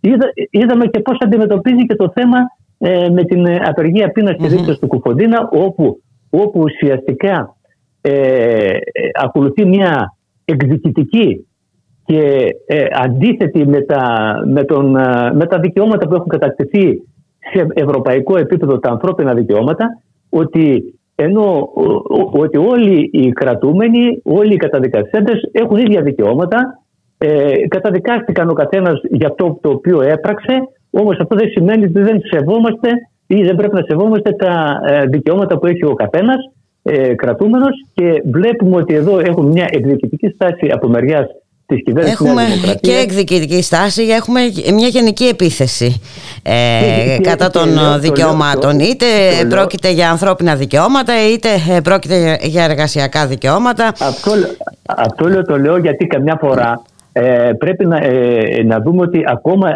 και πώς αντιμετωπίζει την περίπτωση του Κουφοντίνα είναι ακριβώς ότι θέλει να δώσει και ένα μήνυμα στην κοινωνία και τους εργαζόμενους ότι η κυβέρνηση δεν πρόκειται, δεν πρόκειται να κάνει πίσω, πίσω. σε διεκδικησει mm-hmm. εργαζομένων και ακολουθεί μια αυταρχική ε, πολιτική η οποία δεν, ε, και το, το κάνει αυτό γιατί γνωρίζει πολύ καλά ότι ε, μετά το τέλος της πανδημίας θα υπάρξουν ε, αναγκαστικά, θα, θα υπάρξουν κινητοποίηση των εργαζομένων. Ναι, είναι πολλά, πολλά τα ανοιχτά ζητήματα. θα, θα, έχουν προκύψει θέματα ανεργίας, θα έχουν κλείσει ναι, ναι μαγαζιά. Ναι, ε, είναι, θα έχουμε τα προβλήματα θα είναι πάρα πολύ μεγάλα και φυσικά ε, γι' αυτό όλα αυτά είναι προειδοποίηση αυτή. Προειδοποίηση για το μέλλον. Οπότε και εμείς αυτό, και εσείς ε, κάτι πρέπει να κάνουμε όλο, όλοι μαζί για να μην αυτοακυρωθούμε ε, σαν άνθρωποι, σαν εργαζόμενοι, σαν πολίτες. Ναι, αυτό ήθελα να τονίσω ε, τώρα ότι ακριβώς ε, ε, Βλέποντας όλα αυτά τα ζητήματα, τον τρόπο, την εγκληματική πολιτική που ακολουθεί στον χώρο της υγεια που ενώ πέρασε ένας χρόνος δεν ενισχύθηκαν ε, ο δημόσιος τομέας υγείας και ε, είμαστε στο κόκκινο σήμερα στην Αττική και στο όριο, ε, ίσως να ξεπερνάμε και το όριο στα, στα νοσοκομεία σήμερα στην Αττική. Ε, ε, θέλω να, να τονίσω ιδιαίτερα ότι για όλα αυτά τα ζητήματα που είχαμε επιμέρους κινητοποιήσει σε διάφορου κλάδου της υγείας, mm-hmm. τη παιδείας, του, του χώρου του επισητισμού, του ε, θεάματος, ακροάματος, όπου ε, ο χώρος των εργαζόμενων στον πολιτισμό και στο θέατρο είναι ε, εδώ και ένα χρόνο κλειστά και ουσιαστικά δεν μπορούν να, να ζήσουν οι άνθρωποι. Λοιπόν, για όλα αυτά τα ζητήματα εμείς ε, θέσαμε στο, επειδή προχθές είχαμε και συνεδρία της δίκη τη ΑΔΔ, mm-hmm. θέσαμε ως, επειδή εκπροσωπώ και τον χώρο του μετά στο, στο, στην Αδελφή, θέσαμε τα θέματα αυτά και ε, είπαμε ότι πρέπει όλες αυτές οι διεκδικήσεις των εργαζομένων και η αντίδραση απέναντι στον αυταρχισμό και την κυβερνητική πολιτική πρέπει να συνενωθούν σε μια ε, πανεργατική ε, απεργιακή κινητοποίηση να αναδειχθούν αυτά τα βασικά προβλήματα όμως πανεργατική κινητοποίηση και εν ώψη βέβαια του νομοσχεδίου που συζητήσαμε προηγούμενα mm-hmm. που σχεδιάζει η κυβέρνηση να, κατα... να καταθέσει. Και που θα το δούμε και, αναλυτικότερα έτσι μόλις κατατεθεί. Όπως, όπως επίσης και του ασφαλιστικού νομοσχεδίου που θα ακολουθήσει από ό,τι φαίνεται Μάλιστα. που θα ρυθμίσει ε, ουσιαστικά θα καταργήσει και θα εισβάλλει, ε, θα, θα ανοίξει την πόρτα στους ιδιώτες στην επικουρική ασφάλιση. Λοιπόν, για όλα αυτά τα ζητήματα εμείς προτείναμε ότι θα πρέπει να πάμε σε πανεργατική κινητοποίηση. Μάλιστα προτείναμε ότι μια κατάλληλη ημερομηνία θα ήταν 8 Απριλίου ε, μια τέτοια κινητοποίηση καλά προετοιμασμένη. Το τονίζουμε αυτό γιατί mm-hmm. δυστυχώς, ακόμα και σήμερα μετά από 10 χρόνια εμπειρίας που έχουμε ε, ιδιαίτερα λέω τα τελευταία, τα τελευταία χρόνια στο, απέναντι στις ανατροπές που έχουν συντελεστεί την τελευταία δεκαετία, δυστυχώς ακόμα το συνεργατικό κίνημα και δυστυχέστερα ακόμα και δυνάμεις οι οποίες ε, κατατάσσονται σε αυτό που λέμε αγωνιστικές ταξικές δυνάμεις, δεν κατανοούν ότι δεν πρέπει να αφήσουμε τον, ε, την, τα περιθώρια κινήσεων ε, για, στην κυβέρνηση για το πότε mm-hmm. εμείς θα αντιδράσουμε. Δυστυχώς αντιδρούμε όταν η κυβέρνηση φέρει ένα νομοσχέδιο στη Βουλή, κάνουμε μια απεργιακή κινητοποίηση. Όμως, ε, κυρία ε, Μιχαλοπούλου, γνωρίζει ο καθένας ότι όταν ένα νομοσχέδιο φτάσει στη Βουλή είναι δύσκολο να τραπεί υπό τις παρούσες συνθήκες ε, του κινήματος.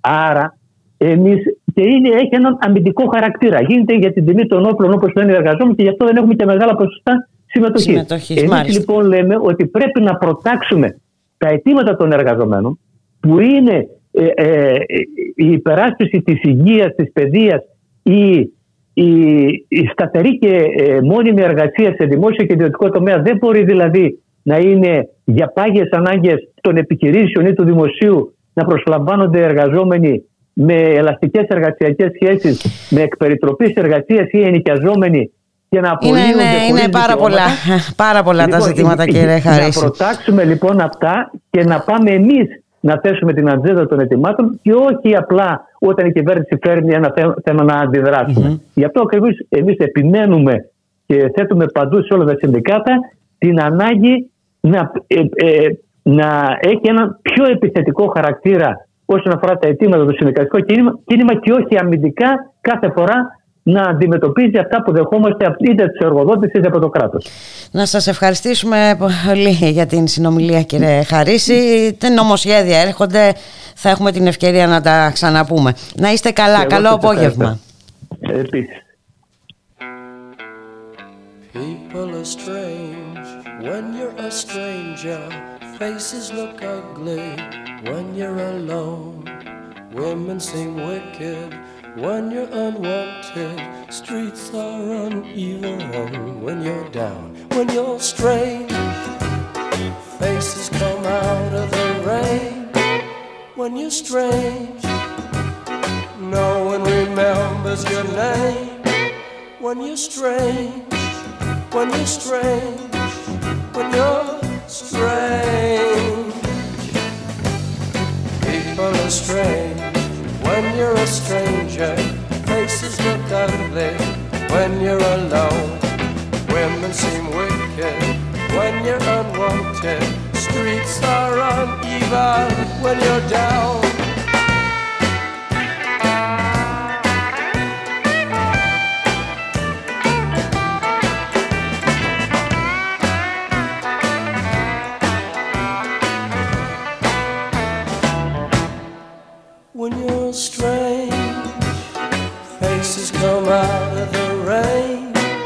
When you're strange. No one remembers your name when you're strange, when you're strange, when you're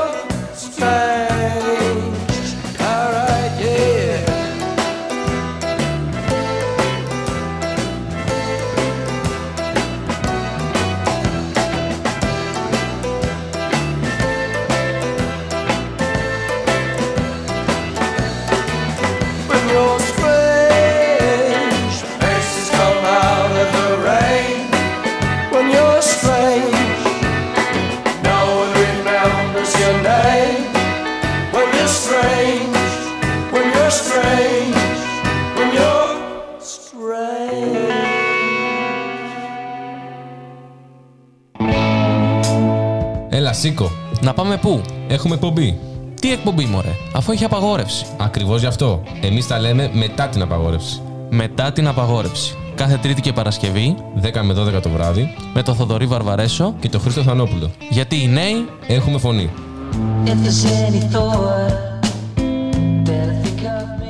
Λοιπόν, είμαι έτοιμος. Σε ακούω. Κάνε την ερώτησή σου με βίντεο στο Γιάννη Βαρουφάκη και εκείνο θα σου απαντήσει. Δες τον τρόπο στο mera25.gr και στα social media του Mera25. Ακολούθησε τα βήματα και δες το Γιάννη Βαρουφάκη να απαντάει στην ερώτησή σου. Πρόσωπο με πρόσωπο. Το Mera25 εγκαινιάζει ένα νέο τρόπο επικοινωνίας και δίνει απαντήσεις για όλα.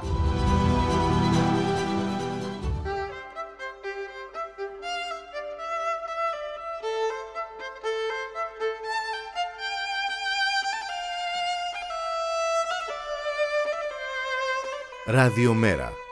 Η ανυπακοή στο ραδιόφωνο.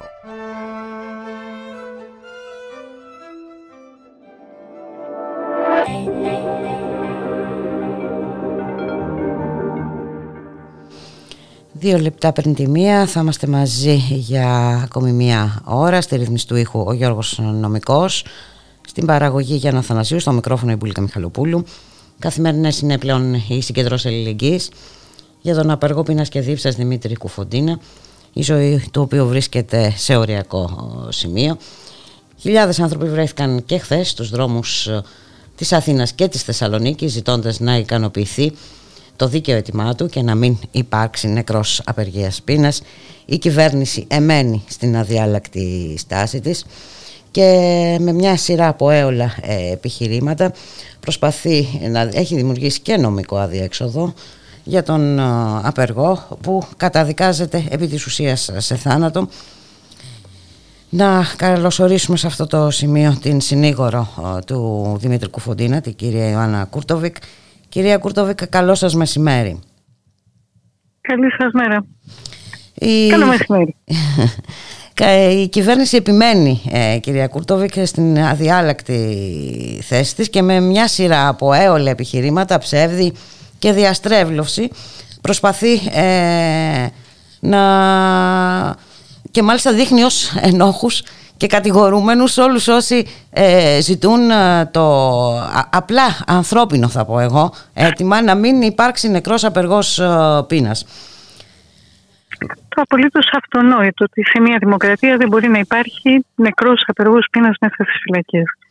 Ε, να πω ότι έχω την εντύπωση ότι έχει ανοίξει παρόλα αυτά η, ε, η κυβέρνηση ένα ε, με τον απεργό πείνας. Ένα διάλογο βέβαια στον οποίο τον υβρίζει, τον ε, προσβάλλει, τον προκαλεί, τον εμπέζει για να συνεχίσει ο εμπεγμός.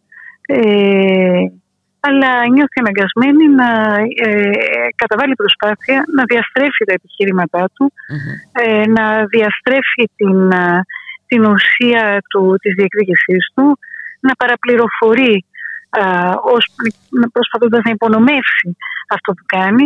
Αυτό είναι ένας διάλογος, είναι ένας άλλος διάλογος, αλλά είναι ένας Ε, και ε, με αυτή την έννοια θα έλεγα ότι ε, μέσα από αυτόν τον διάλογο αναδεικνύεται παρόλα αυτά, αναδεικνύεται το δίκαιο του ανθρώπου.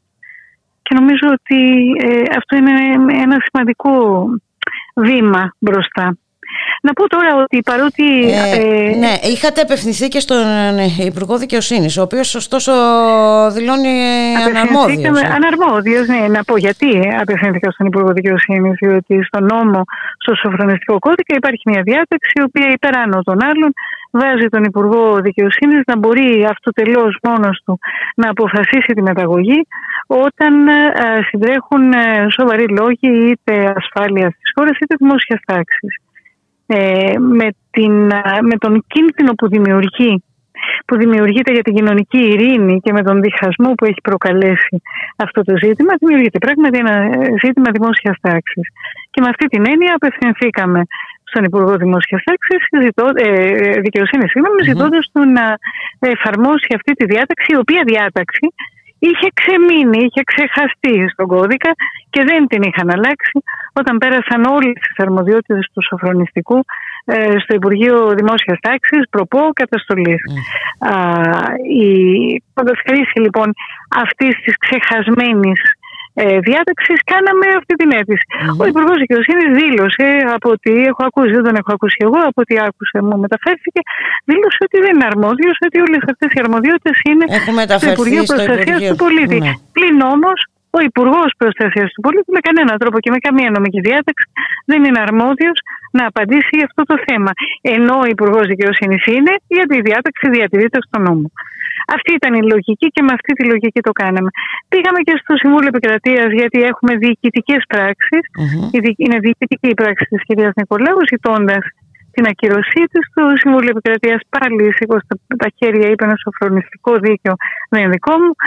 Απευθυνθήκαμε στον Άριο Πάγο ως, ε, στην, εισαγγελέα, στην εισαγγελέα του Αριού Πάγου ως κορυφαίο πρόσωπο α, την κυρία Αβιλίνη έτσι, ως κορυφαίο πρόσωπο στον χώρο της δικαιοσύνης mm-hmm. ζητώντας της να κινήσει αυτεπάγγελτα την διαδικασία για τη διακοπή της ποινής ε, η οποία διαδικασία έπρεπε να γίνει μέσω του πρώτου δικαίου του Βούλου.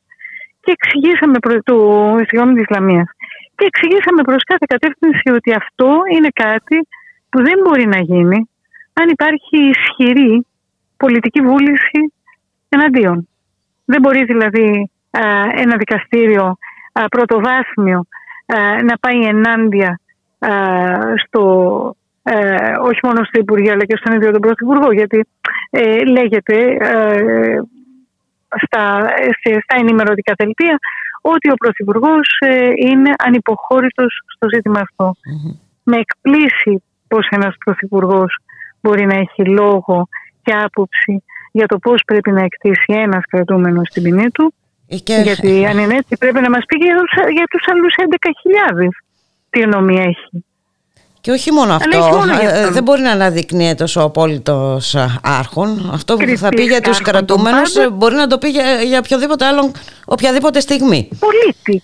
Ε, Ακριβώς αυτό. Έτσι ακριβώς όπως το λέτε. Ε, Όμως ε, και η εισαγγελέα του Ριβαγού, η οποία η κυρία Δηλίνη, πραγματικά είπε ότι ε, πρέπει να ε, πάτε με άλλες διαδικασίες, εγώ δεν μπορώ να παρέμβω. Ε, έτσι και εμείς ε, κινούμαστε σήμερα, έχουμε ήδη καταθέσει ε, μία αίτηση πριν από κάποια ώρα ε, στο πρωτοδικείο της Λαμίας ε, ζητώντας να αποφανθεί πάνω σε αυτό το θεμα ανεβαίνω και εγώ τώρα στην Λαμία για να το συζητήσω με την εισαγγελέα. Είναι η εισαγγελέα η οποία έχει διατάξει και τα έκτακτα μέτρα για το Δημητρικού Φοντίνα, οπότε νομίζω ότι ε, γνωρίζει και καλά το ζητημα ε, τα έκτακτα μέτρα ε, ιατρικής παρέμβασης ε, για την αποτροπή της ε, επέλευσης βλάβης της υγείας ή θανάτου.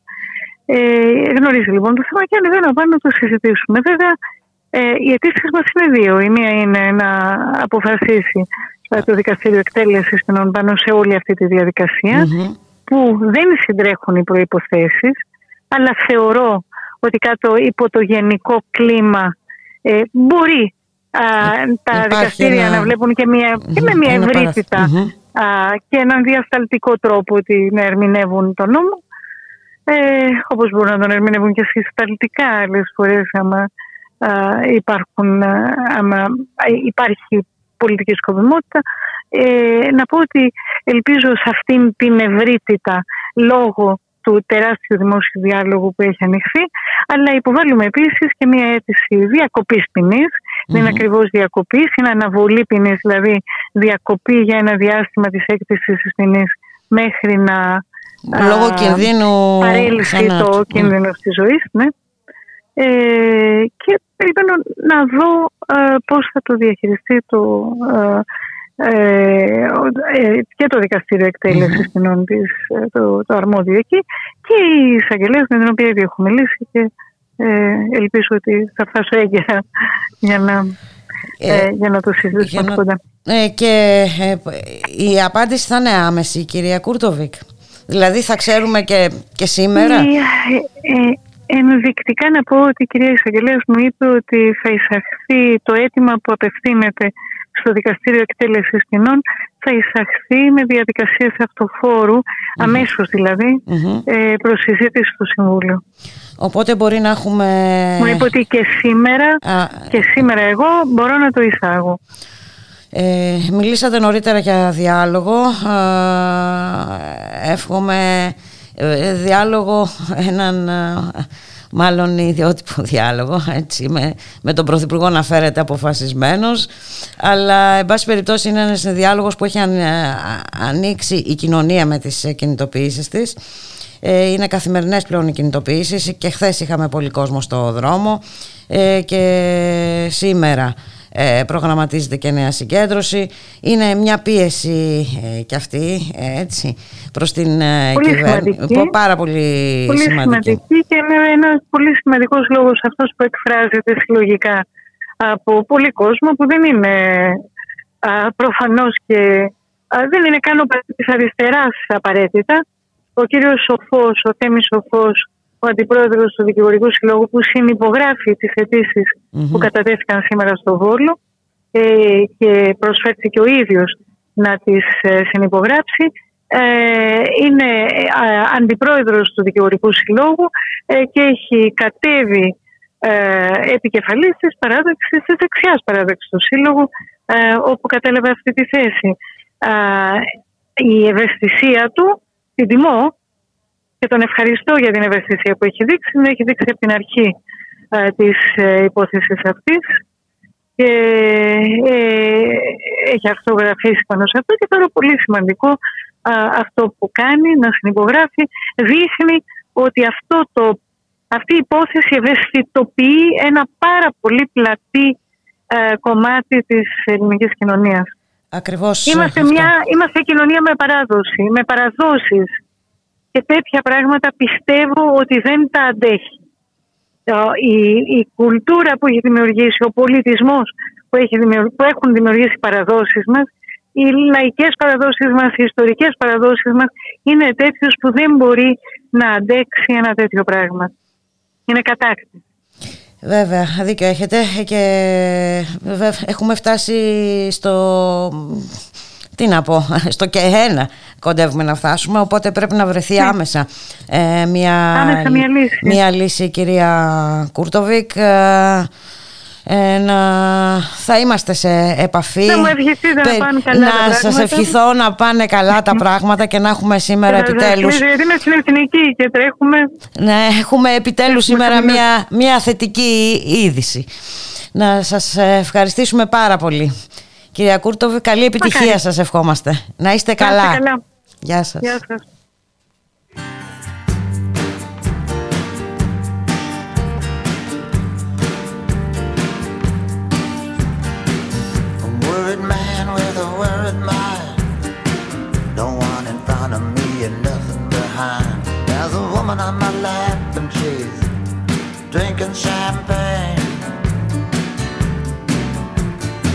Got white skin, got assassin's eyes. I'm looking up into the sapphire tinted skies. I'm well dressed, waiting on the last train. Standing on the gallows with my head in the noose. Any minute now, I'm expecting all hell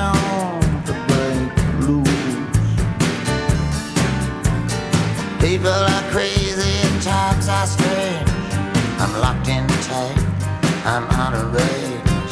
I used to care, but things have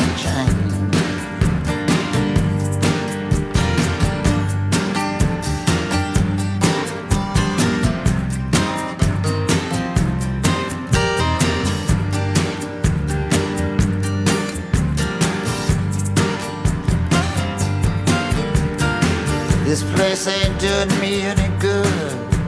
I'm in the wrong town. I said there in Hollywood. Just for a second there, I thought I saw something move. Gonna take dancing lessons to the jitterbug rag. Ain't no shortcuts.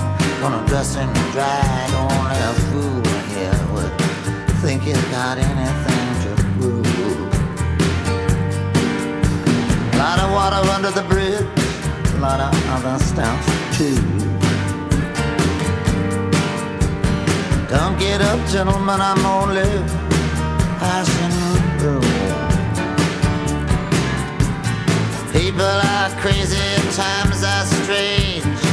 I'm locked in tight, I'm out of range. I used to care, but things have changed.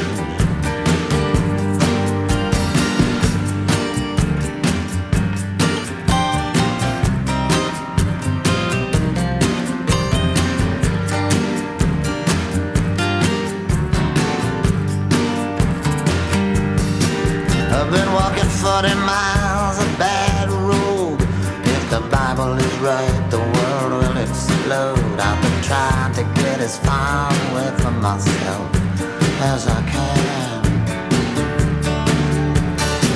Some things are too hot to touch. The human mind can only stand so much. You can't win with the losing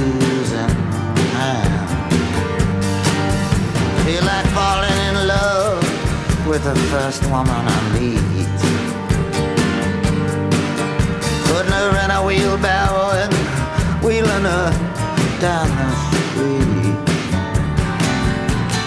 People are crazy and times are strange. I'm locked in tight, I'm out of range. I used to care, but things have changed.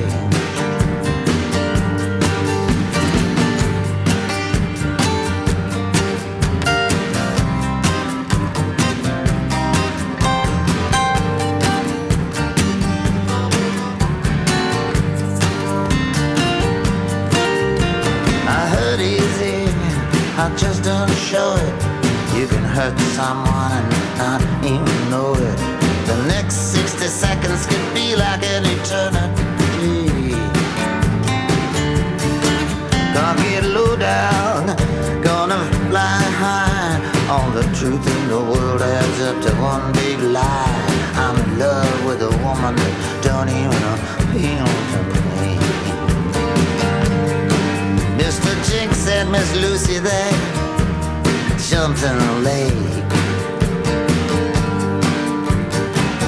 I'm not that eager to make a mistake.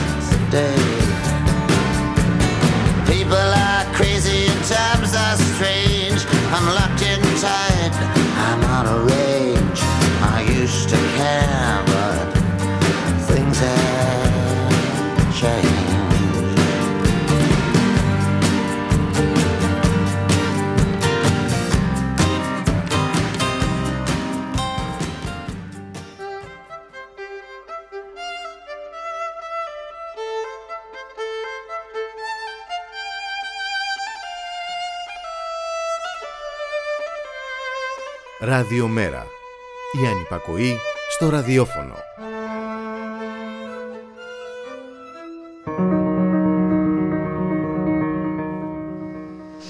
Η ώρα είναι μία και 15 πρώτα λεπτά περιμένοντας μια θετική ε, είδηση από το μέτωπο ε, της υπόθεσης ε, Κουφοντίνα ε, αισιοδοξία ότι ενδεχομένως και σήμερα θα έχουμε ένα θετικό αποτέλεσμα προκειμένου να μην ε, οδηγηθεί στο θάνατο για πρώτη φορά μετά από 40 χρόνια στην Ευρώπη ένας άπεργος ε, πείνας.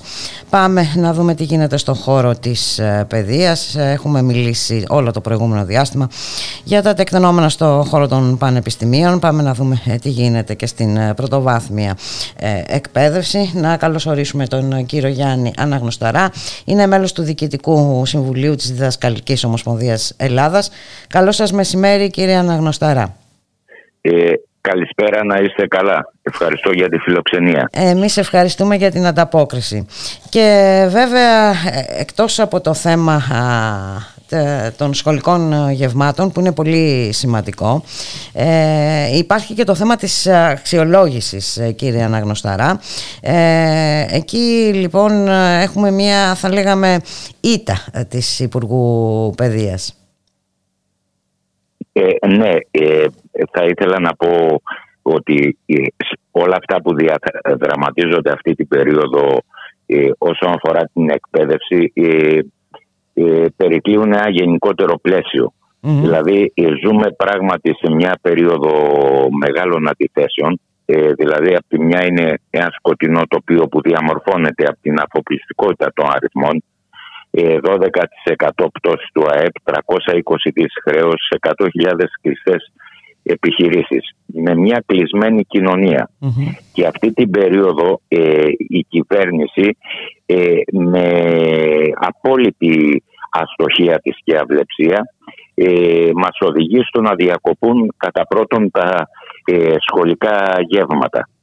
Μέσα δηλαδή είναι αυλεψία, είναι απλώς αυλεψία κύριε Αναγνωστάρα; Ε, δεν, Ή είναι κάτι προσωρινό ε, που ε, θα γίνει. Είχαμε συνάντηση με την μόνιμο. Υπουργό Παιδείας. Ε, Μας είπε ότι ε, αυτό ε, το θέμα έχει κολλήσει στο ελεκτικό συνέδριο. Όμως, μια υπεύθυνη πολιτική ηγεσία ε, πρέπει να έχει λάβει όλα τα μέτρα της γραφειοκρατικέ διαδικασίε ώστε ένα θέμα που είναι τεράστια κοινωνική σημασίας να μην σταματήσει. Και αυτό το λέμε γιατί οι εκπαιδευτικοί ε, κάναμε μια τεράστια προσπάθεια από το 2011 που τότε αμφισβητηθήκαμε και από την τότε πολιτική ηγεσία για το αν υπάρχουν ανάγκες για σχολικά γεύματα ε, και φτάσαμε ε, μόνο στο Δήμο της Αθήνας το 2015 να έχουμε 1.500 μερίδες την ημέρα. Το πρόβλημα ε, είναι Τα γεύματα που διακόπηκαν τώρα είναι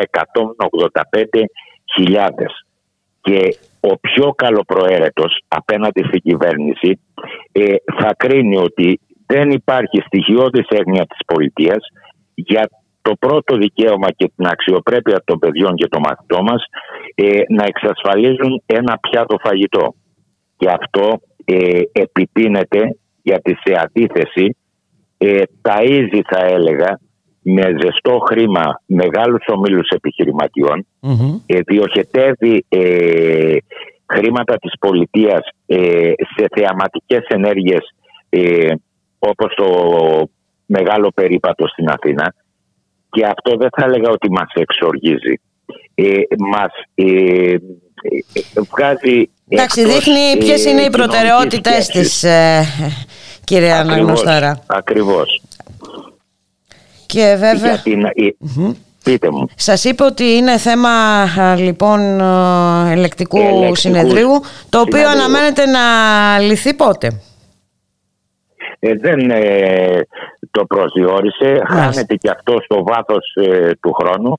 Ε, το ίδιο, αν πιάσουμε άλλες πτυχές, βγήκε στην τηλεόραση στους γονείς των μαθητών μας και είπε ότι μέχρι τέλος Δεκεμβρίου θα υπάρχουν 90.000 τάμπλετ για τα παιδιά που δεν έχουν δυνατότητα για να ε, στηριχθεί η εξαποστάσεως. Η τηλεκπαίδευση. Ε, και ούτε και αυτό, από ό,τι γνωρίζουμε, ούτε και έχει αυτό. γίνει. Και στα σχολεία μας, στους διευθυντές των σχολείων και στους δασκάλους, πηγαίνουν δικαίως οι γονείς και ζητούν ε, το τάμπλετ για να μπορέσουν να παρακολουθήσουν τα παιδιά.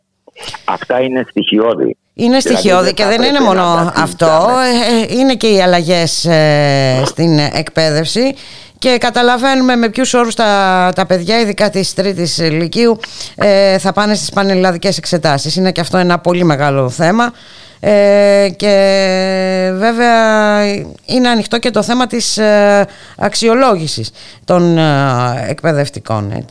Στο θέμα της αξιολόγησης χθες ε, σημειώσαμε και εγώ προσωπικά στην κυρία Κεραμέως ότι 95% ε, των εκπαιδευτικών στην πρωτοβάθμια ε, ε, υπέγραψαν μία δήλωση που εκδώσαμε στην ομοσπονδια που την ονομάζουμε δήλωση ζωής και αξιοπρέπειας για προστασία του δημόσιου σχολείου. Όλοι αυτοί οι άνθρωποι δεν είναι αντιπολιτευόμενοι στην κυβέρνηση πολιτικά. Υπάρχουν και συμπολιτευομενοι Αλλά καταλαβαίνουν ότι αυτό που επιχειρείται με την υπουργική απόφαση και το 4692 επιχειρεί μια βαθιά αντιδραστική τομή όσον αφορά την εκπαιδευτική Και επειδή εμείς ε, σιωπηρά, ε, με αξιοπρέπεια και με σύνεση ε, έχουμε αναπτύξει όλοι οι εκπαιδευτικοί ένα δίκτυο ε, ανθρωπιάς, αλληλεγγύης και παιδαγωγικής ευθύνης μας ενδιαφέρουν τα μορφωτικά δικαιώματα των παιδιών έχει εφαρμοστεί το θα σύστημα. Μας, θα μας πείτε λίγο γιατί αντιδράτε, για να καταλαβαίνουν και όσοι μας ακούνε γιατί αντιδράτε στην αξιολόγηση, γιατί η λέξη από μόνη της ε, ε, μπορεί και να ακουστεί θετικά. Καταρχήν, ε, όσον αφορά την εσωτερική λειτουργία των σχολείων, η παιδαγωγική αποτίμηση ε, υπάρχει, εφαρμόζεται στους συλλόγους ε, διδασκόντων και στην έναρξη της χρονιάς και στο τέλος και κατά τη διάρκεια. Πέρα από αυτό όμως, ε, ο συγκεκριμένος ε, ε, νόμος υπακούει ευλαβικά σε μία αρχή έχουμε αποτιμήσει ως Ομοσπονδία, στην αρχή της ελεύθερης Θα έχετε προφανώς υπόψη για την έκθεση Πισαρίδη η οποία δημοσιεύτηκε, ε, δόθηκε στη δημοσιότητα τον Αύγουστο. Ναι, Εκεί τι, τι επιχειρεί και το ε, ίδιο εργαλείο χρησιμοποιεί η κυβέρνηση. Να απεμπλακεί το κράτος από τη βασική του ε, υποχρέωση να ε, πρημοδοτεί, να στηρίζει οικονομικά το δημόσιο σχολείο. Μάλιστα. Γι' αυτό και προβλέπεται ε, η μεταγωγή ε, στους Δήμους σε, ε, σε αρμοδιότητες του σχολείου, η αναζήτηση και μαθητές και εκπαιδευτικοί εμπλέκονται σε ένα σύστημα ποσοτικοποίησης ε, και δικτών που έχουν ένα τελικό στόχο. Να κατηγοριοποιήσει σχολεία. Μάλιστα. ε, ένα ταξικό θα λέγαμε ανέρει... διαχωρισμό των σχολείων και ε, τελικά στην, την υποβάθμιση του δημόσιου σχολείου. Πολύ σημειώνεται βαθιά ε, ε, διαιρεί τα μορφωτικά ε, δικαιώματα των παιδιών και ενισχύει τη μαθητική διαρροή. Γι' αυτό με πρώτο κριτήριο, πρώτο ορίζοντα, δηλαδή την υπεράσπιση των, της μόρφωσης των παιδιών μας, λέμε ότι αν περάσει αυτή η αξιολόγηση, την οποία το επόμενο διάστημα θα ενημερώσουμε τους γονείς στο μαθητό μας, ε, σε ευρεία κλίμακα, θα αλλάξει το εκπαιδευτικό τοπίο για τις επόμενες δεκαετίες. Δηλαδή τα παιδιά της τάξης, της μεσαίας τάξης και των φτωχών λαϊκών στρωμάτων δεν θα μπορούν ε, να σπουδάσουν. Είναι πάντως ε, θετικό που η συντριπτική πλειοψηφία για δασκάλων και καθηγητών ε, είναι, έρχονται σε αντίθεση με τις ε, στοχεύσεις της κυβερνητικές και βέβαια να δούμε τι θα γίνει και το επόμενο διάστημα γιατί πρόκειται να κατατεθεί νομοσχέδιο έτσι, που θα περιλαμβάνει την αξιολόγηση των εκπαιδευτικών. Οπότε θα, θα έχουμε και εκεί ένα μέτωπο. Κοιτάξτε να δείτε, εμείς... Ε, και να κλείσουμε με αυτό, γιατί μας πιέζει ο χρόνος, κύριε Αναγνωστάρα. Ολοκληρώνω με ναι. μία φράση. Ναι. Ως εκπαιδευτική κοινότητα έχουμε περάσει από πολλούς κλειδονισμούς και καταιγίδες. Ό,τι ε, προγράμματα θεσμοθέτησε για ενισχυτική διδασκαλία, παράλληλη στήριξη, ε, η εκάστοτε κυβέρνηση ήταν προτάσεις της εκπαιδευτικής κοινότητας. Διατηρούμε όμως και βάζω τελεία. Ένα σκληρό διαμάτι την προσήλωσή μας στην έγνοια και την παιδαγωγική ευθύνη απέναντι ε, στα ε, παιδιά και στη, στους γονείς των μαθητών μας. Αυτό είναι οδηγός για μας όσον αφορά το σχολείο. Να σας ευχαριστήσουμε πάρα πολύ για τη συνομιλία κύριε Αναγνωσταρά. Ε, πολλά ζητήματα παραμένουν βέβαια ανοιχτά. Δεν φτάνουν μερικά λεπτά για να συζητηθούν όλα. Ε, θα έχουμε όμως ε, ευκαιρία και στο μέλλον να τα ξαναπούμε. Ευχαριστούμε πάρα πολύ. Να είστε, καλά. εγώ ευχαριστώ. Καλό απόγευμα. Επίσης, να είστε καλά.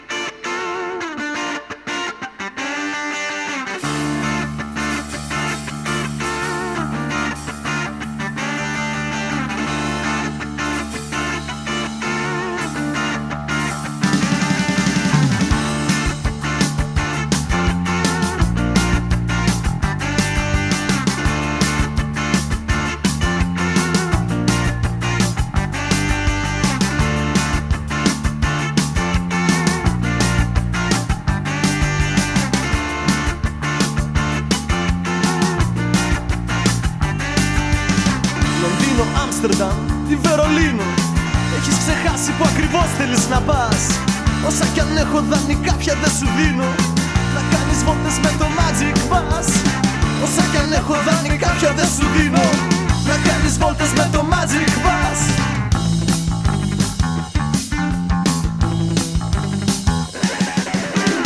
Ταξιδιάρα ψυχή Κι αν θέλω δίπλα σου είναι δύσκολο να μένω. Καιρός να δω τη δικιά μου ζωή. Σ' αυτό το ταξίδι δεν θα σε περιμένω.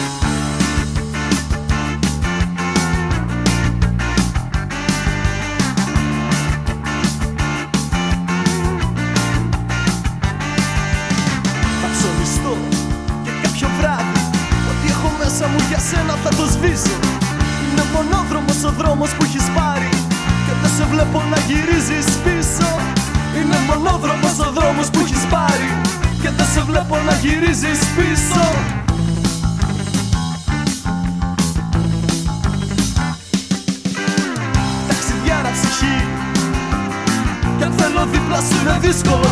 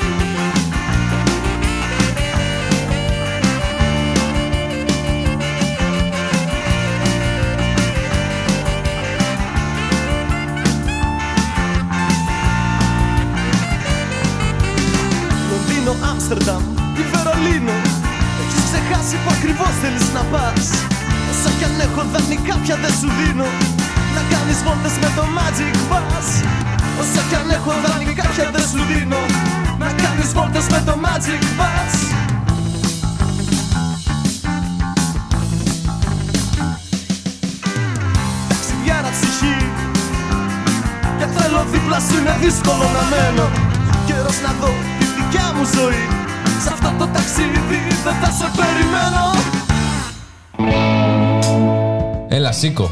Να πάμε πού; Έχουμε εκπομπή. Τι εκπομπή, μωρέ, αφού έχει απαγόρευση. Ακριβώς γι' αυτό. Εμείς τα λέμε μετά την απαγόρευση. Μετά την απαγόρευση. Κάθε Τρίτη και Παρασκευή, 10 με 12 το βράδυ, με τον Θοδωρή Βαρβαρέσο και τον Χρήστο Θανόπουλο. Γιατί οι νέοι έχουμε φωνή.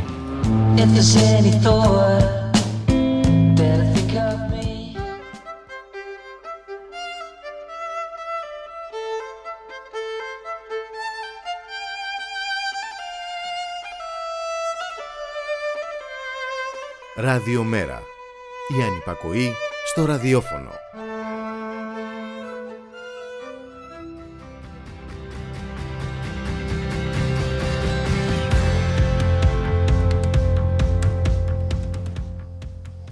Να φύγουμε από την Αθήνα, να πάμε στα Χανιά. Έχουμε μια απίστευτη ιστορία ε, εκεί, ενδεικτική του τρόπου που αντιμετωπίζει η κυβέρνηση, ιδιαίτερα τους φοιτητές. Ε, υπάρχουν καταγγελίες για παράνομες έρευνες στο σπίτι τους, φοιτητών του Πολυτεχνείου Κρήτης. Ε, θα συνομιλήσουμε με τον συνήγορο των φοιτητών, τον κύριο Δημήτρη Φουράκη, να μας εξηγήσει περί τίνος ακριβώς πρόκειται. Κύριε Φουράκη, καλό σας μεσημέρι. Καλό μεσημέρι. Λοιπόν, έχουμε και έρευνες σε σπίτια τώρα. Ε, εκεί έχουμε φτάσει. Εκεί έχουμε φτάσει. Μετά την είσοδο της αστυνομίας στα πανεπιστήμια, από ό,τι φαίνεται το επόμενο επίπεδο είναι και η είσοδο στα σπίτια των με, φοιτητών. Με ποια ε, δικαιολογία ε, έγιναν αυτές οι έρευνες; Γνωρίζετε ότι την Παρασκευή το βράδυ γράφτηκαν κάποια συνθήματα στα γραφεία της Νομαρχιακής Επιτροπής του κυβερνώντας κόμματος καθώς και στις κατοικίες του πρώην Πρωθυπουργού πατέρα του σημερινού Πρωθυπουργού και του βουλευτή Γανίων ε, Μανούσου Βολιδάκη.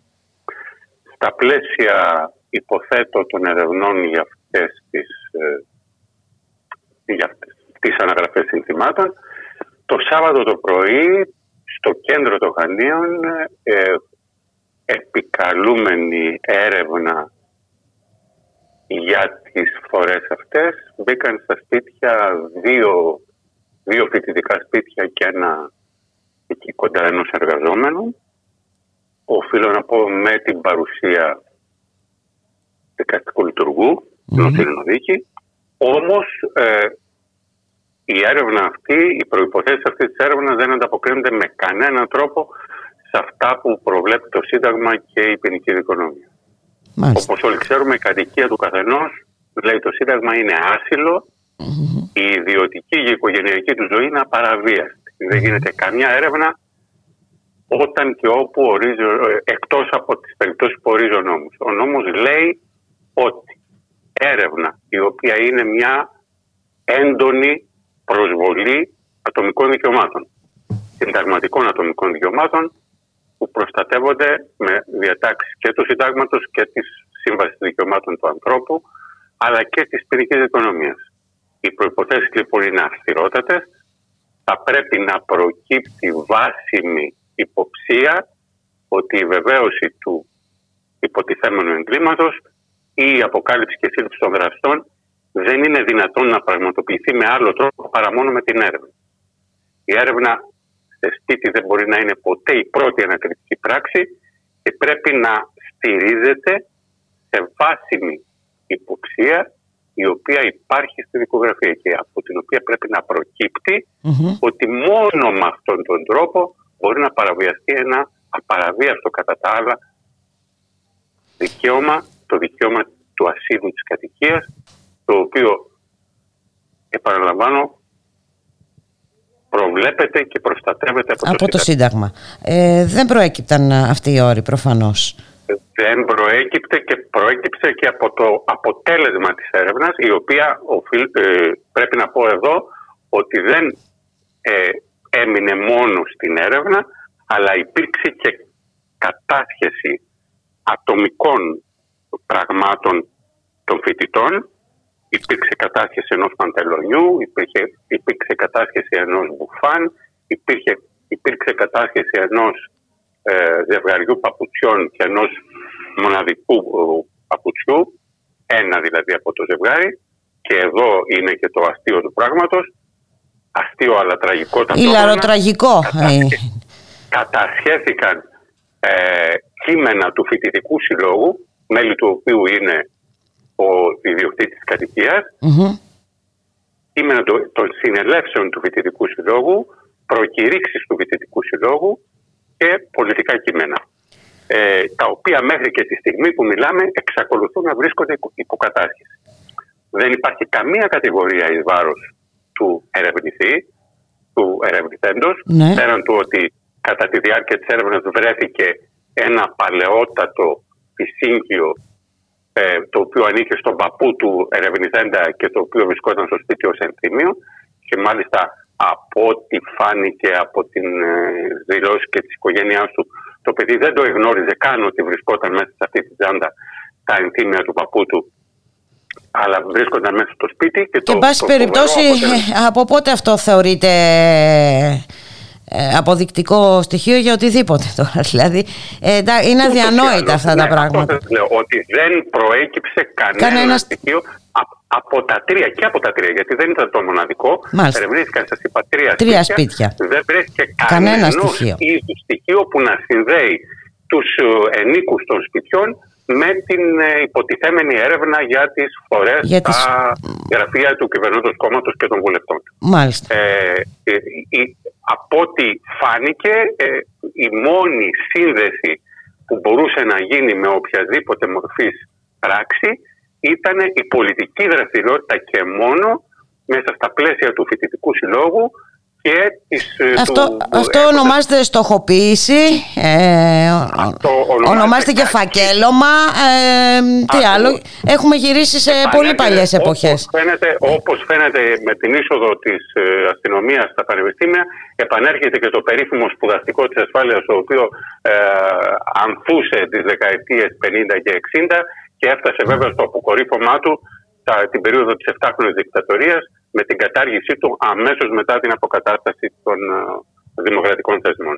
Ε, βρισκόμαστε νομίζω σε ένα στάδιο και σε ένα επίπεδο όπου πια κινδυνεύουν στοιχειώδη δημοκρατικά δικαιώματα φτάνοντας σε σημείο να κινδυνεύει πια ο οποιοδήποτε πολίτης μόνο εξαιτίας της πολιτικής, της πολιτικής του, δράσης και της πολιτικής του άποψης της, της συμμετοχής του σε νόμιμα συνδικαλιστικά όργανα να μπαίνουν στο σπίτι του και να του κατάσχουν τα κείμενα του συνδικάτου του.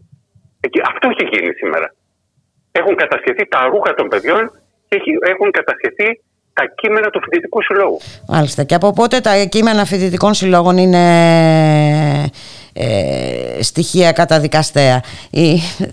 Να σας ρωτήσω κύριε Φουράκη, έχει σχηματιστεί δικογραφία για αυτά όλα τα... Ε, ναι. Υποθέτω ότι έχει, έχει σχηματιστεί δικογραφία για τις φορές τις συγκεκριμένες που σας ανέφερα.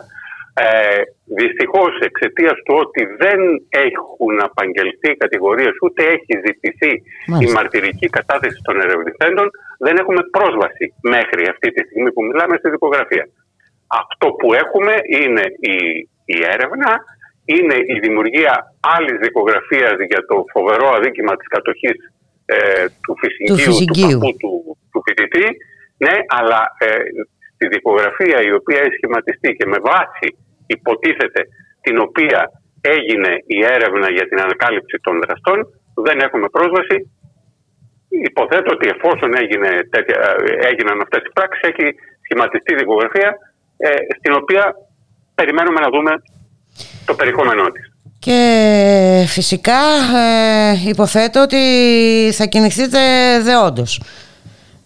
Βεβαίως, βεβαίως. Ε, τα παιδιά από την πρώτη στιγμή αντέδρασαν δεν υπέκυψαν στη τρομοκρατία, ε, δήλωσαν ε, επώνυμα και με το πρόσωπό τους τη διαμαρτυρία τους ε, απέναντι σε αυτές τις παράνομες πρακτικές. Έκαναν δηλώσεις όλα τα τοπικά μέσα οφείλω να πω ότι όλα τα τοπικά μέσα προέβαλαν κατάλληλα τις mm-hmm. παράνομες ενέργειες αυτές και την αντίδραση των παιδιών και περιμένουμε για το επόμενο στάδιο καταρχήν να αποδοθούν το συντομότερο δυνατό τα παράνομα κατασκευέντα αντικείμενα τα οποία δεν έχουν καμία, μα καμία απολύτως σχέση με την υποτιθέμενη έρευνα, ούτε προκύπτει κανενός είδους ε, ε, Ενοχοποιητικό στοιχείο. Ακριβώς. Mm. Κανενός είδους. Άλλωστε, υποθέτω και γι' αυτό το λόγο, παρόλο που ε, είχαν προσαχθεί για τόσες ώρες τα παιδιά στην αστυνομία, δεν τους πάρθηκε καν ε, ούτε μαρτυρική κατάθεση, αλλά ούτε καν απολογία. Θέλω επίσης να πω και κάτι που αφορά και εμένα. Mm-hmm. Διότι εγώ ε, ενημερώθηκα αμέσως ε, μέσω ενός συναδέλφου από την Αθήνα για την ε, έρευνα αυτή και για την προσαγωγή των παιδιών.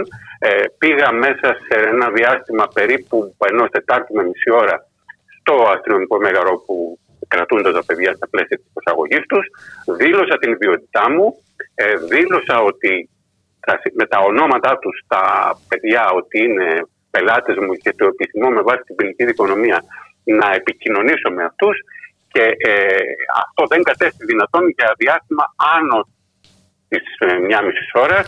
Ε, αναγκάστηκα να επικοινωνήσω με τον πρόεδρο του Δικηγορικού Συλλόγου διότι λόγω της ημέρας του Σαββάτου δεν ήταν δυνατόν η απευθεία επικοινωνία με τον ε, εισαγγελέα υπηρεσίας, με το Τμήμα Ανθρωπίνων Δικαιωμάτων του Συλλόγου μας και μόνο μετά από αυτές τις επικοινωνίες κατέστη δυνατόν να μιλήσω με τα παιδιά. Τι να πω τώρα; να Είναι... συμπληρώσω, να και να κλείσουμε με αυτό κύριε ένα, Χαραλαμπάκη. Άλλο ε, ένα, ένα πολύ δραματικό περιστατικό της ίδιας ημέρας.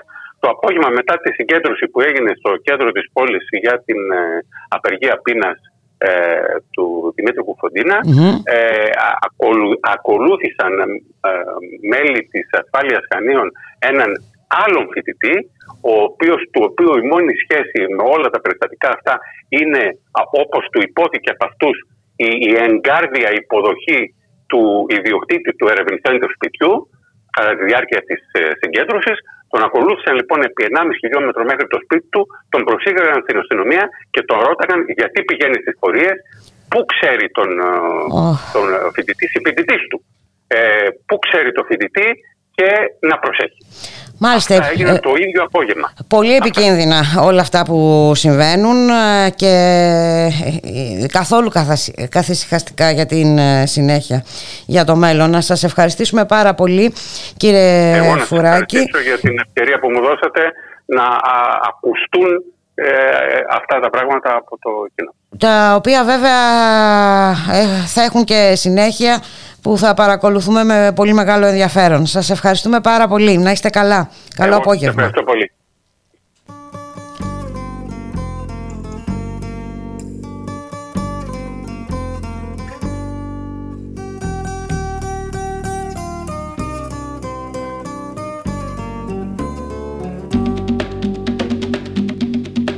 Ένα καράβι παλιός σαν πιο κάραβο Με κάτι ναύτες τρελούς πειρατές. Σηκώνει άγκυρα άγριο χάραμα Υπάρχουν θέσεις αν θέλεις κενές όταν βραδιάζει που λες στο κατάστρωμα Χίλια φωτάκια θα ανάβουν μικρά.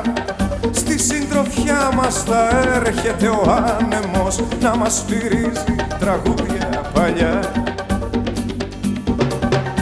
Άντε να λύσουμε, να ξεκινήσουμε. Και τους βαρέθηκα, δεν τους μπορώ. Να ξενυχτήσουμε και να μεθύσουμε. Να τους ξεχάσουμε όλους εδώ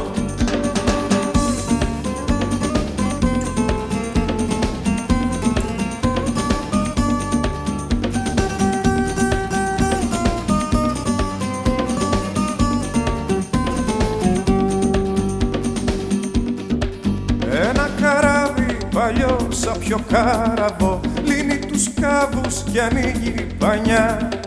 Αφήνει πίσω στραβά και παράλογα Σηκώνει άγκυρα για μακριά. Θα ξημερώνουμε πάνω στη θάλασσα Θα βγαίνει ο ήλιος να κάνει βουτιές. Ο παπαγάλος τα λέει τους ξεφύγαμε και εμείς τα ψάχνουμε για άλλες ταιριές Άντε να λύσουμε, να ξεκινήσουμε. Και τους βαρέθηκα, δεν τους μπορώ. Να ξενυχτήσουμε και να μεθύσουμε, να τους ξεχάσουμε όλους εδώ. Άντε να λύσουμε, να ξεκινήσουμε. Και τους βαρέθηκα, δεν τους μπορώ. Να ξενυχτήσουμε και να μεθύσουμε, να τους ξεχάσουμε όλους εδώ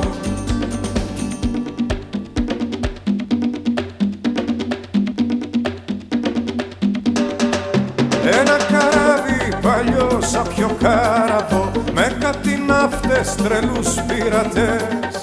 Σηκώνει άγκυρα άγριο χάραμα. Υπάρχουν θέσεις αν θέλεις και ναι. Άντε να λύσουμε, να ξεκινήσουμε. Και τους βαρέθηκα, δεν τους μπορώ. Να ξενυχτήσουμε και να μεθύσουμε, να τους ξεχάσουμε όλους εδώ. Άντε να λύσουμε, να ξεκινήσουμε. Αχ τους βαρέθηκα, δεν τους μπορώ Να ξενυχτήσουμε και να μεθύσουμε Να τους ξεχάσουμε όλους εδώ Λοιπόν, είμαι έτοιμος. Σε ακούω. Κάνε την ερώτησή σου με βίντεο στο Γιάννη Βαρουφάκη και εκείνος θα σου απαντήσει. Δες τον τρόπο στο mera25.gr και στα social media του Mera25. Ακολούθησε τα βήματα και δες το Γιάννη Βαρουφάκη να απαντάει στην ερώτησή σου. Πρόσωπο με πρόσωπο. Το Mera25 εγκαινιάζει ένα νέο τρόπο επικοινωνίας και δίνει απαντήσεις για όλα.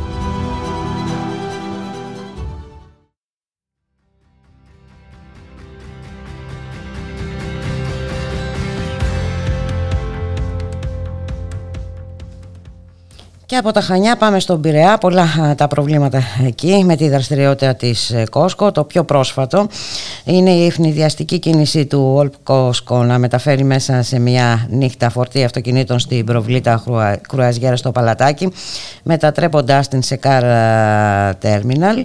Πάμε να τα συζητήσουμε όλα αυτά με τον ε, κύριο Γιάννη Χαραλαμπάκη. Είναι μέλος του Διοικητικού Συμβουλίου του Φαρμακευτικού Συλλόγου Πειραιά. Είναι μεταξύ αυτών που έχουν προσφύγει στο ΣΤΕ. Τις λεπτομέρειες θα μας τις πει ο ίδιος. Καλό μεσημέρι κύριε Χαραλαμπάκη.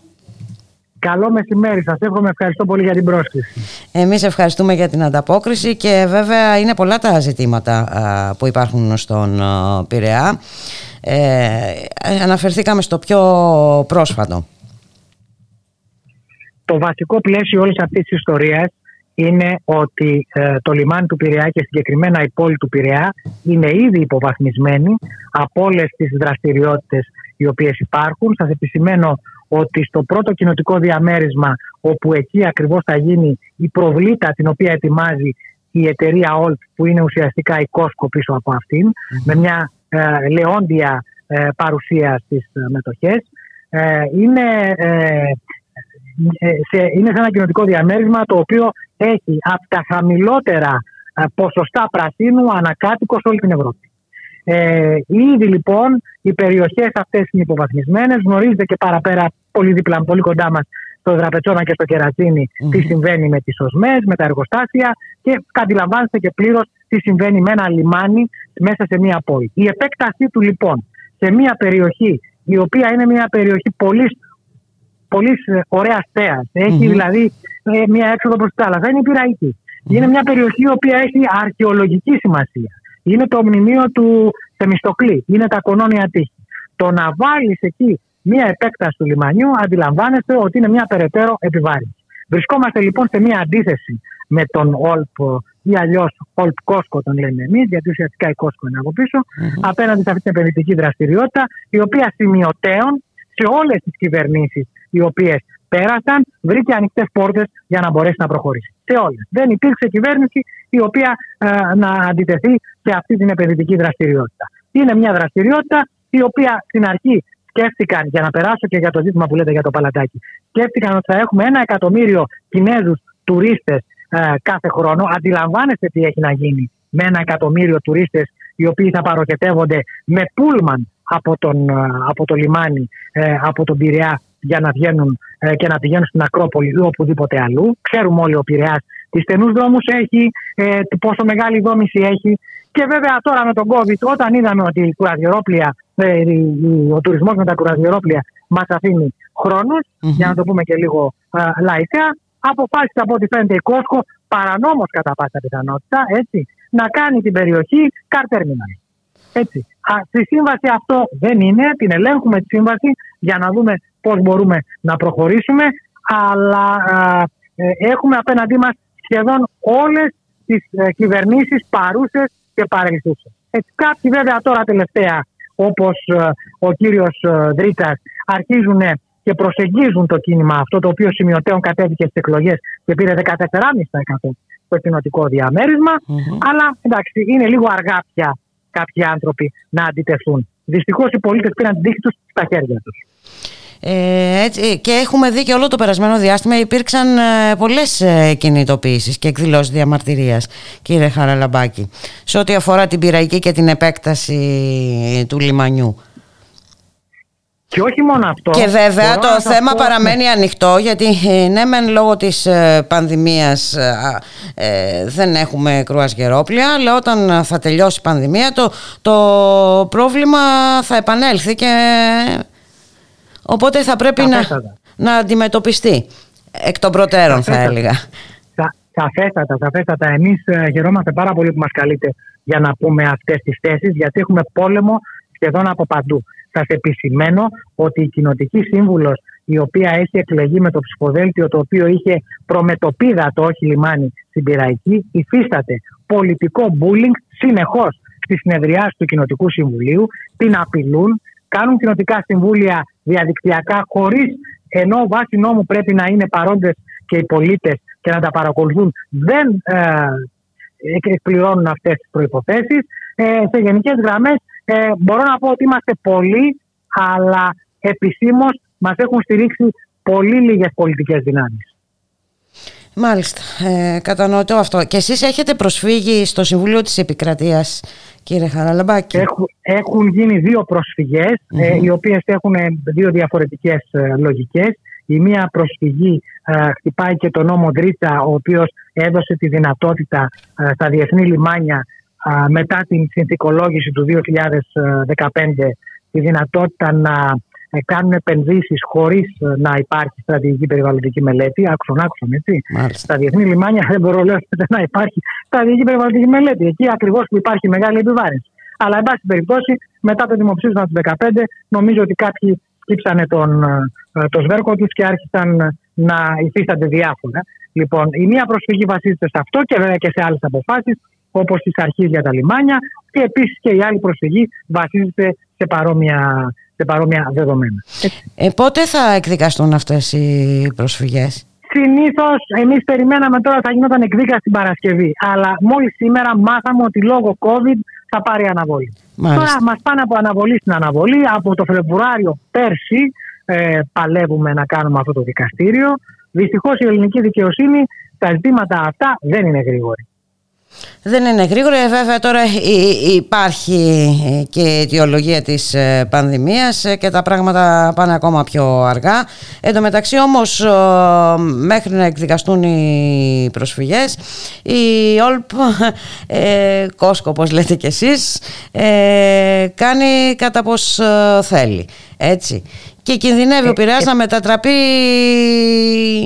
τι να πω, σε πόλη φορτοεκφορτώσεων και γεναρογέφυρων και κρουαζιερόπλων και δεν ξέρω τι άλλο.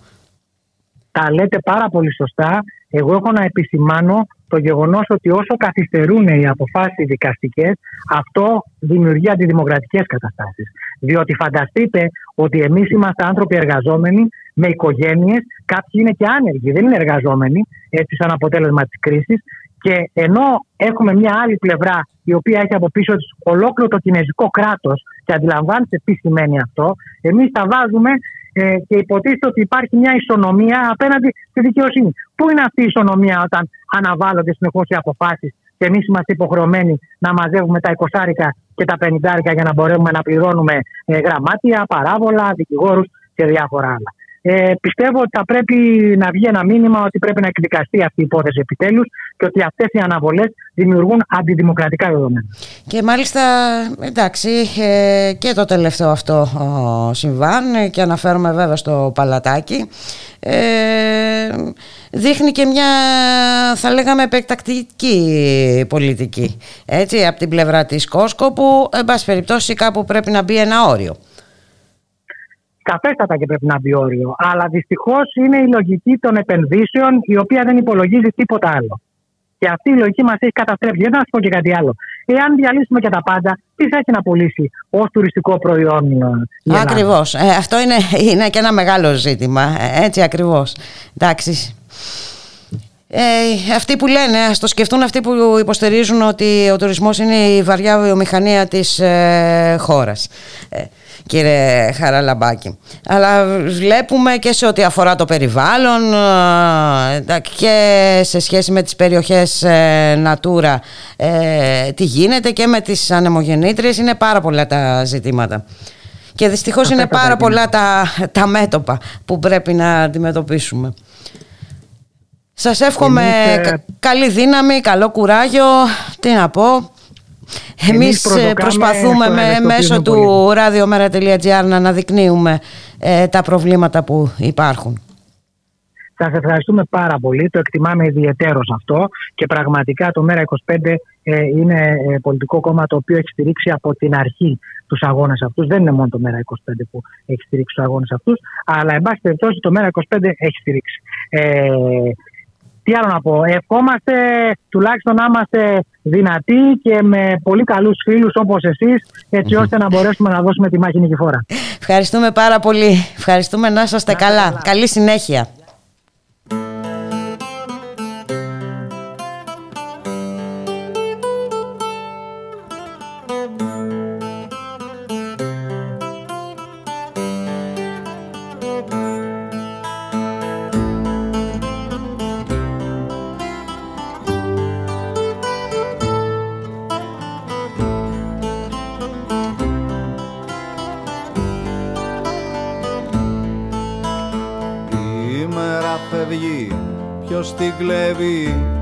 Ήξερα μα ξέχασα.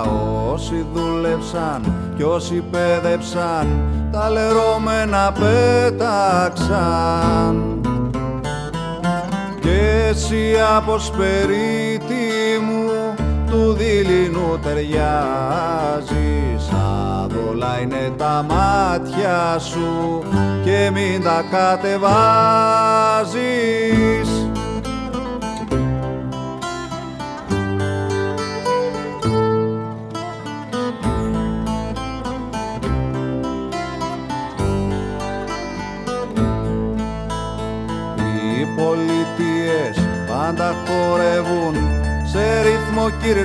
κυρκάδιανο τα φώτα ανάβουν να προλάβουν της νύχτας στο μετέωρο.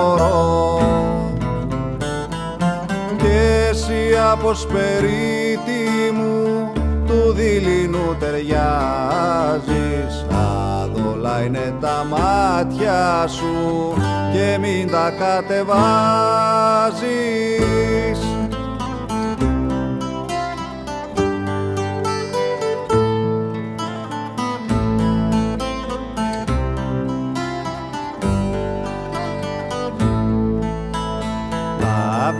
βήματα μας, άθελα μας. Είναι δώρα ακριβά για αυτούς που μένουν και περιμένουν το σουρούπο μια αγκαλιά. Και εσύ από σπερίτη μου του δειλινού ταιριάζεις. Άδολα είναι τα μάτια σου και μην τα κατεβάζεις.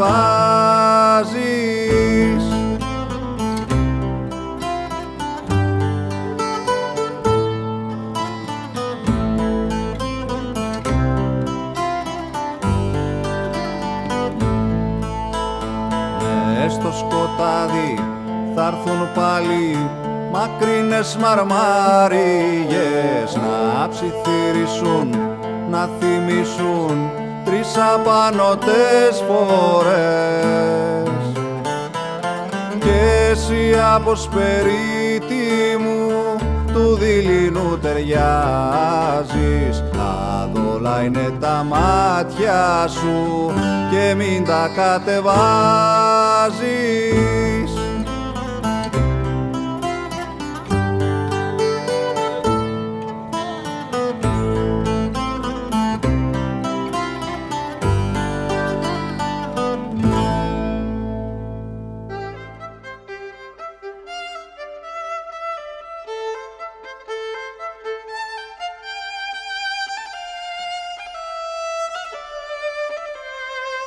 Ραδιομέρα.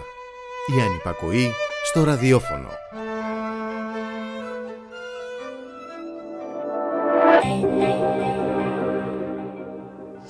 Η ώρα είναι δύο ακριβώς, δεν πρόκειται να φύγουμε ωστόσο, θα παραμείνουμε λίγο ακόμα στον αέρα του radiomera.gr ε, να έχουμε μια συζήτηση που έχει ανοίξει ε, και το ραδιομέρα αυτές τις ημέρες ε, σχετικά με το φεμινιστικό κίνημα, τη θέση της γυναίκας σήμερα, πώς πάνε γενικώς τα πράγματα, είναι και η μέρα της γυναίκας στις λίγες μέρες, στις 8 του Μάρτη, να καλωσορίσουμε για μια συζήτηση με την κυρία Κατερίνα Μελισσινού, διδάσκει στο Τμήμα Κοινωνικής Ανθρωπολογίας στο Πάντιο Πανεπιστήμιο.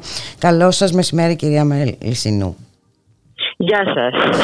Λοιπόν, το κίνημα Μητού επαναφέρει έτσι τη συζήτηση το μεγάλο ζήτημα ε, της θέσης της γυναίκας στις σημερινές ε, συνθήκες και να δούμε πού ακριβώς ε, βρίσκεται το φεμινιστικό κίνημα. Ε, το φεμινιστικό κίνημα υποτίθεται ότι είχε χαλαρώσει, ποτέ δεν έγινε βέβαια αυτό, αλλά τώρα είναι πιο επιτακτική ανάγκη από ποτέ να, να σκεφτόμαστε και να δρούμε πάνω σε πράγματα που θεωρούνται δεδομένα. Ε, η, η επέλαση του νεοφιλελευθερισμού ε, από τη δεκαετία του 90 ε, έχει δυσχεράνει απίστευτα τη θέση των γυναικών και όλων των θηλυκοποιημένων ε, τα, έχει περιστήλει στην κατηγορία του αντικειμένου, του αντικειμένου επιθυμίας, του αντικειμένου θέασης.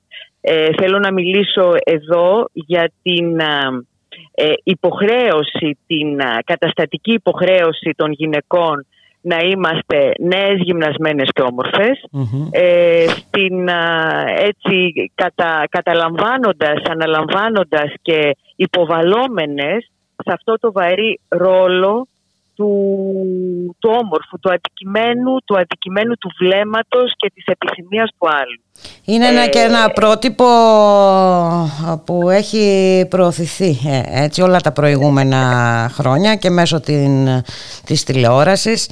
Ε, ακριβώς, ακριβώς. Το και μέσω και μέσω και μέσω ακριβώς της ιδιωτικής τηλεόρασης όπου ξαφνικά ε, βλέπουμε να πλημμυρίζουν οι οθόνες με, τις, ε, με αυτές τις παρουσίες που έχουμε συνηθίσει αργότερα να τις κατηγορούμε ως γλάστρες, όπου και οι ίδιες έχουν εσωτερικεύσει αυτό το ρόλο, αυτή την επιταγή ε, του να είναι έτσι, αλλιώς ε, να μην υπάρχουν, να μην έχουν καμία αξία ας πούμε σε αυτό το, στο, στο, στο σύστημα του, της, σε αυτό το καταναλωτικό, το καταναλωτικό σύστημα το να, το να μπορέσουμε να, και το βάζω έτσι σε πρώτο το να μπορέσουμε να αρθρώνουμε ένα λόγο και ένα ανάστημα είναι πάρα πολύ δύσκολο. Η, η Δεκατόρου που το όρθωσε ήταν Ολυμπιονίκης και είπε ότι έχει κάνει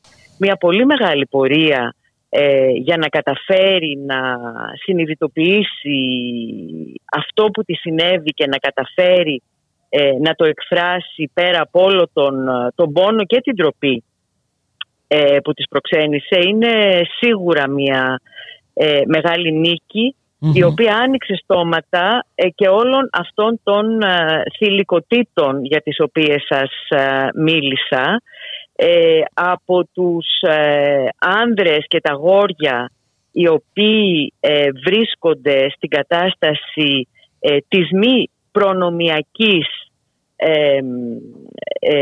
ανδρικής κυριαρχίας με την έννοια είτε του παθητικού, είτε του φιλιπρεπούς, είτε του φτωχού, είτε του πρόσφυγα, είτε του μετανάστη.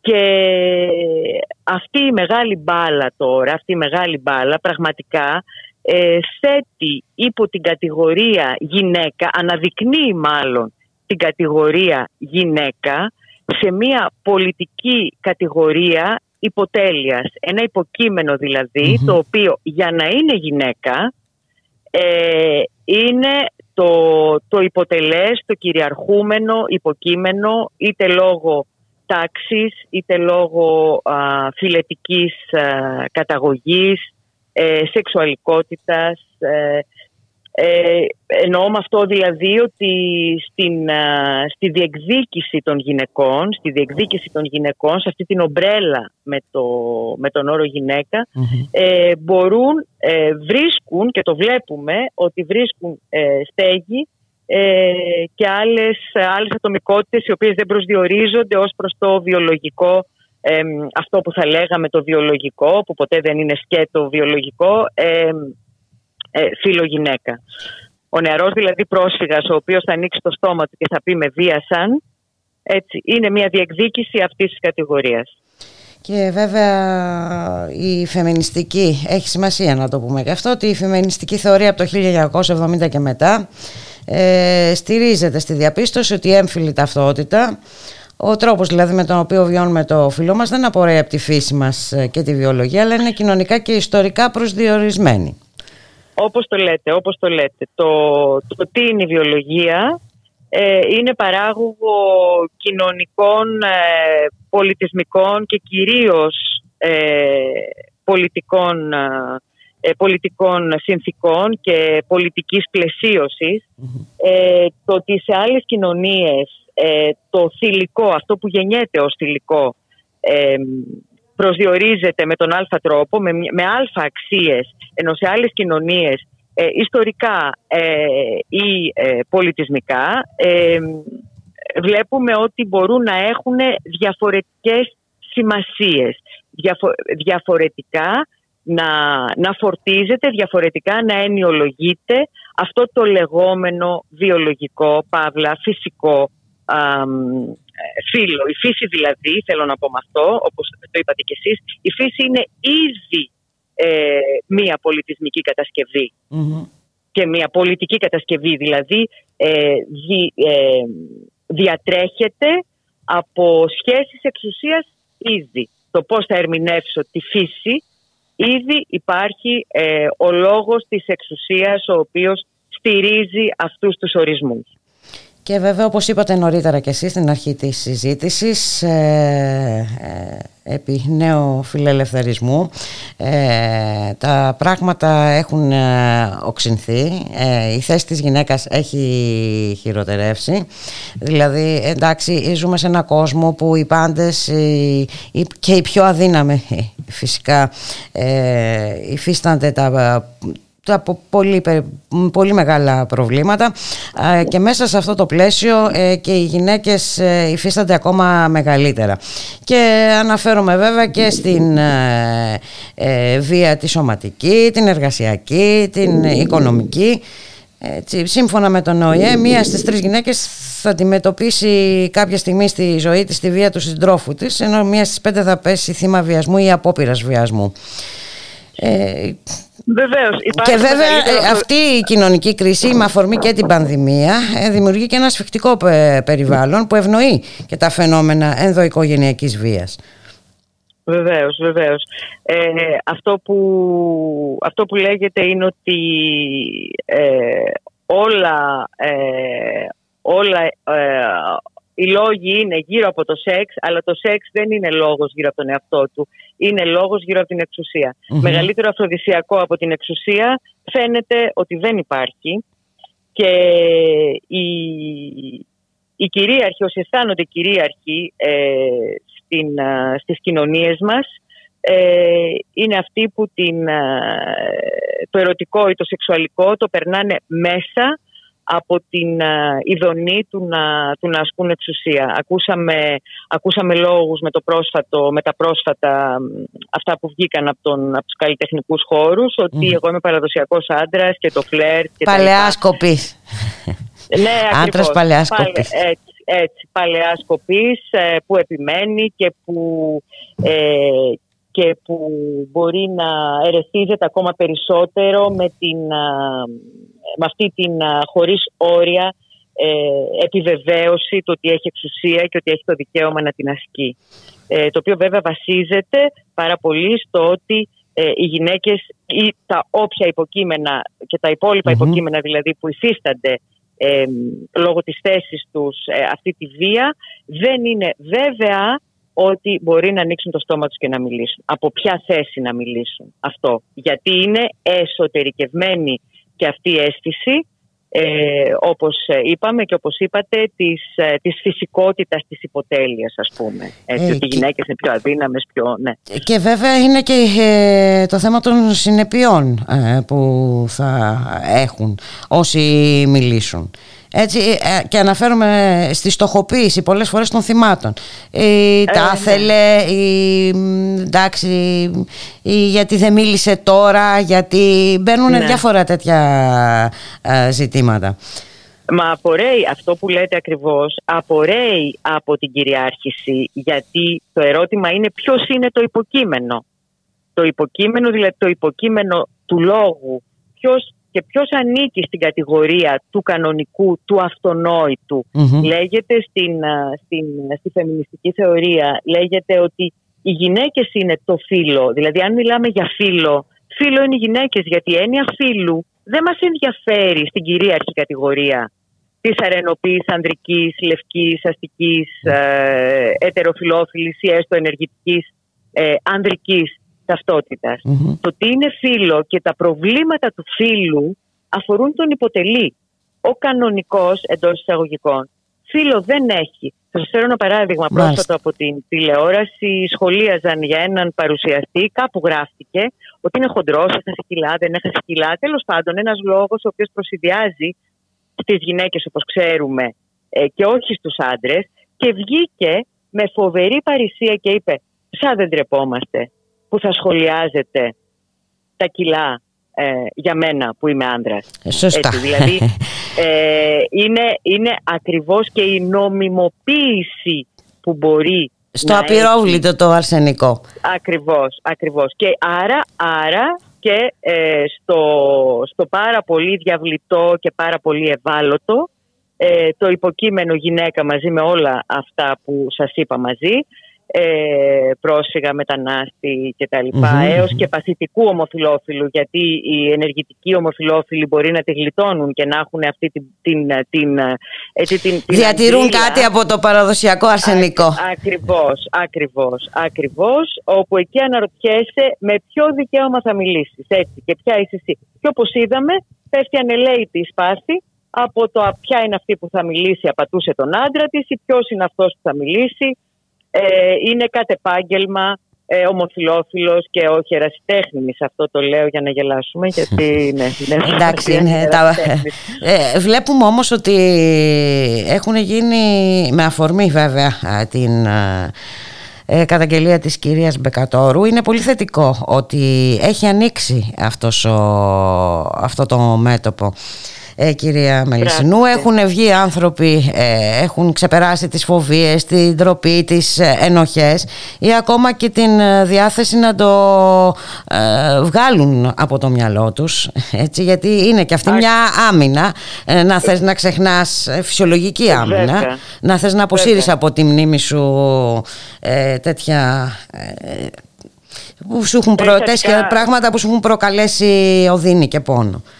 Ακριβώς, ακριβώς. Μα, μα πλέον, μα πλέον ε, καταφέρνουν αυτοί οι άνθρωποι να αποκτήσουν φωνή και να γίνουν ομιλούντα, ομιλούντα υποκείμενα, έτσι υποκείμενα φορείς του λόγου και δεν λέω μόνο του λόγου που εκφέρεται αλλά και του, ε, του λόγου του εσωτερικού. Δηλαδή μπορεί, να μπορούν να στηρίξουν την υποκειμενικότητά τους. Ένα μικρό βήμα είναι να περάσει τα όρια του στόματος ε, αυτός ο λόγος. Ε, και είναι πραγματικά πάρα πολύ σημαντικό ε, όσο είναι σοκαριστικό άλλο τόσο σημαντικό και απελευθερωτικό και χειραφετητικό είναι όχι μόνο για τα άτομα που εμπλέκονται και τολμούν να μιλήσουν αλλά και για όλους και όλες που ακούν και που ανασύρουν από τη μνήμη τους ή από την πραγματικότητά τους ή από την καθημερινότητά τους, την απλή καθημερινή τους ε, ε, συνήθεια να μπορούν να, να, να ψαρέψουν, να μπορούν να δουν, να εντοπίσουν πράγματα τα οποία ε, είναι, είναι, στην, είναι στο πεδίο της κακοποίησης ή της αυτονόητης ε, υποτέλειας η οποία το, η μεγάλη της δύναμη είναι όσο δεν είναι όσο δεν είναι ορατή όσο δεν την, όσο δεν τη συνειδητοποιούμε. Από τη στιγμή που πάβεις ε, να είσαι τυφλός ή τυφλή απέναντι σε αυτό που σου συμβαίνει έχεις κάνει το πρώτο βήμα ε, είναι το πρώτο σημαντικό βήμα βέβαια υπάρχουν και άλλα βήματα που θα πρέπει να γίνουν. Ε, πως θα θωρακιστεί θεσμικά ε, Ακριβώς. Κύρια Μελισσινού, αυτό θα πρέπει να είναι το επόμενο βήμα. Εδώ βέβαια παίζουν πολλά πράγματα ρόλο. Ε, παίζει, σημαντικό ρόλο παίζει η παιδεία που δεν υπάρχει. Έτσι. Το πώς από παιδιά ε, μαθαίνουμε κάποια πράγματα.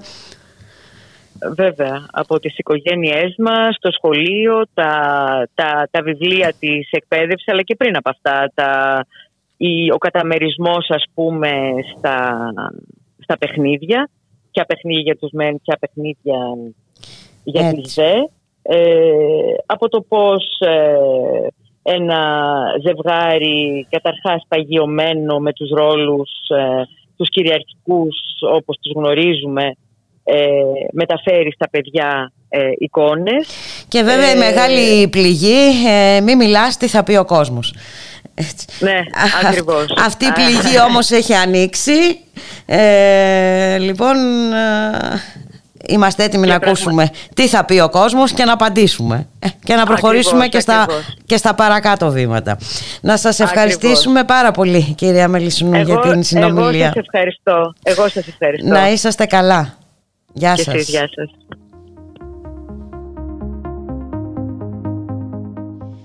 Με ένα τέταρτο καθυστέρηση φτάσαμε στο τέλος, ολοκληρώθηκε η εκπομπή το στίγμα της μέρας, κοντά σας στη ρύθμιση του ήχου Γιώργος Νομικός, στην παραγωγή Γιάννα Θανασίου, στο μικρόφωνο η Μπούλικα Μιχαλοπούλου. Να σας ευχηθούμε να έχετε ένα καλό απόγευμα, να είστε όλες και όλοι καλά. Καλώς εχόντων των πραγμάτων θα τα ξαναπούμε αύριο στις 12 το μεσημέρι. Γεια χαρά.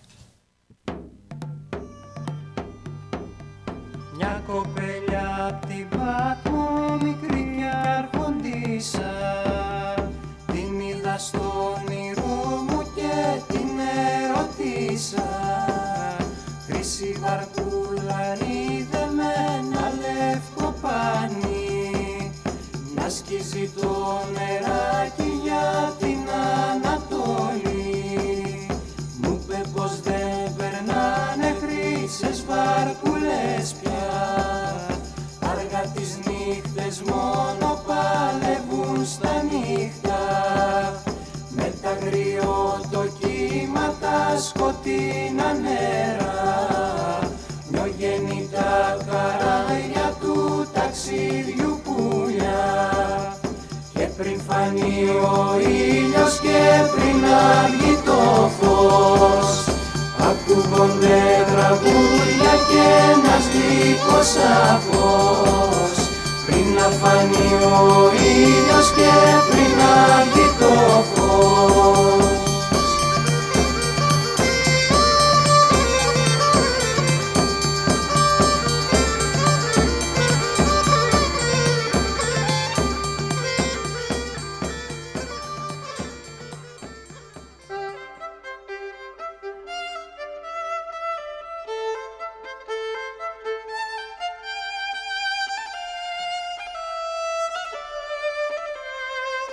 Ραδιομέρα. Η ανυπακοή στο ραδιόφωνο.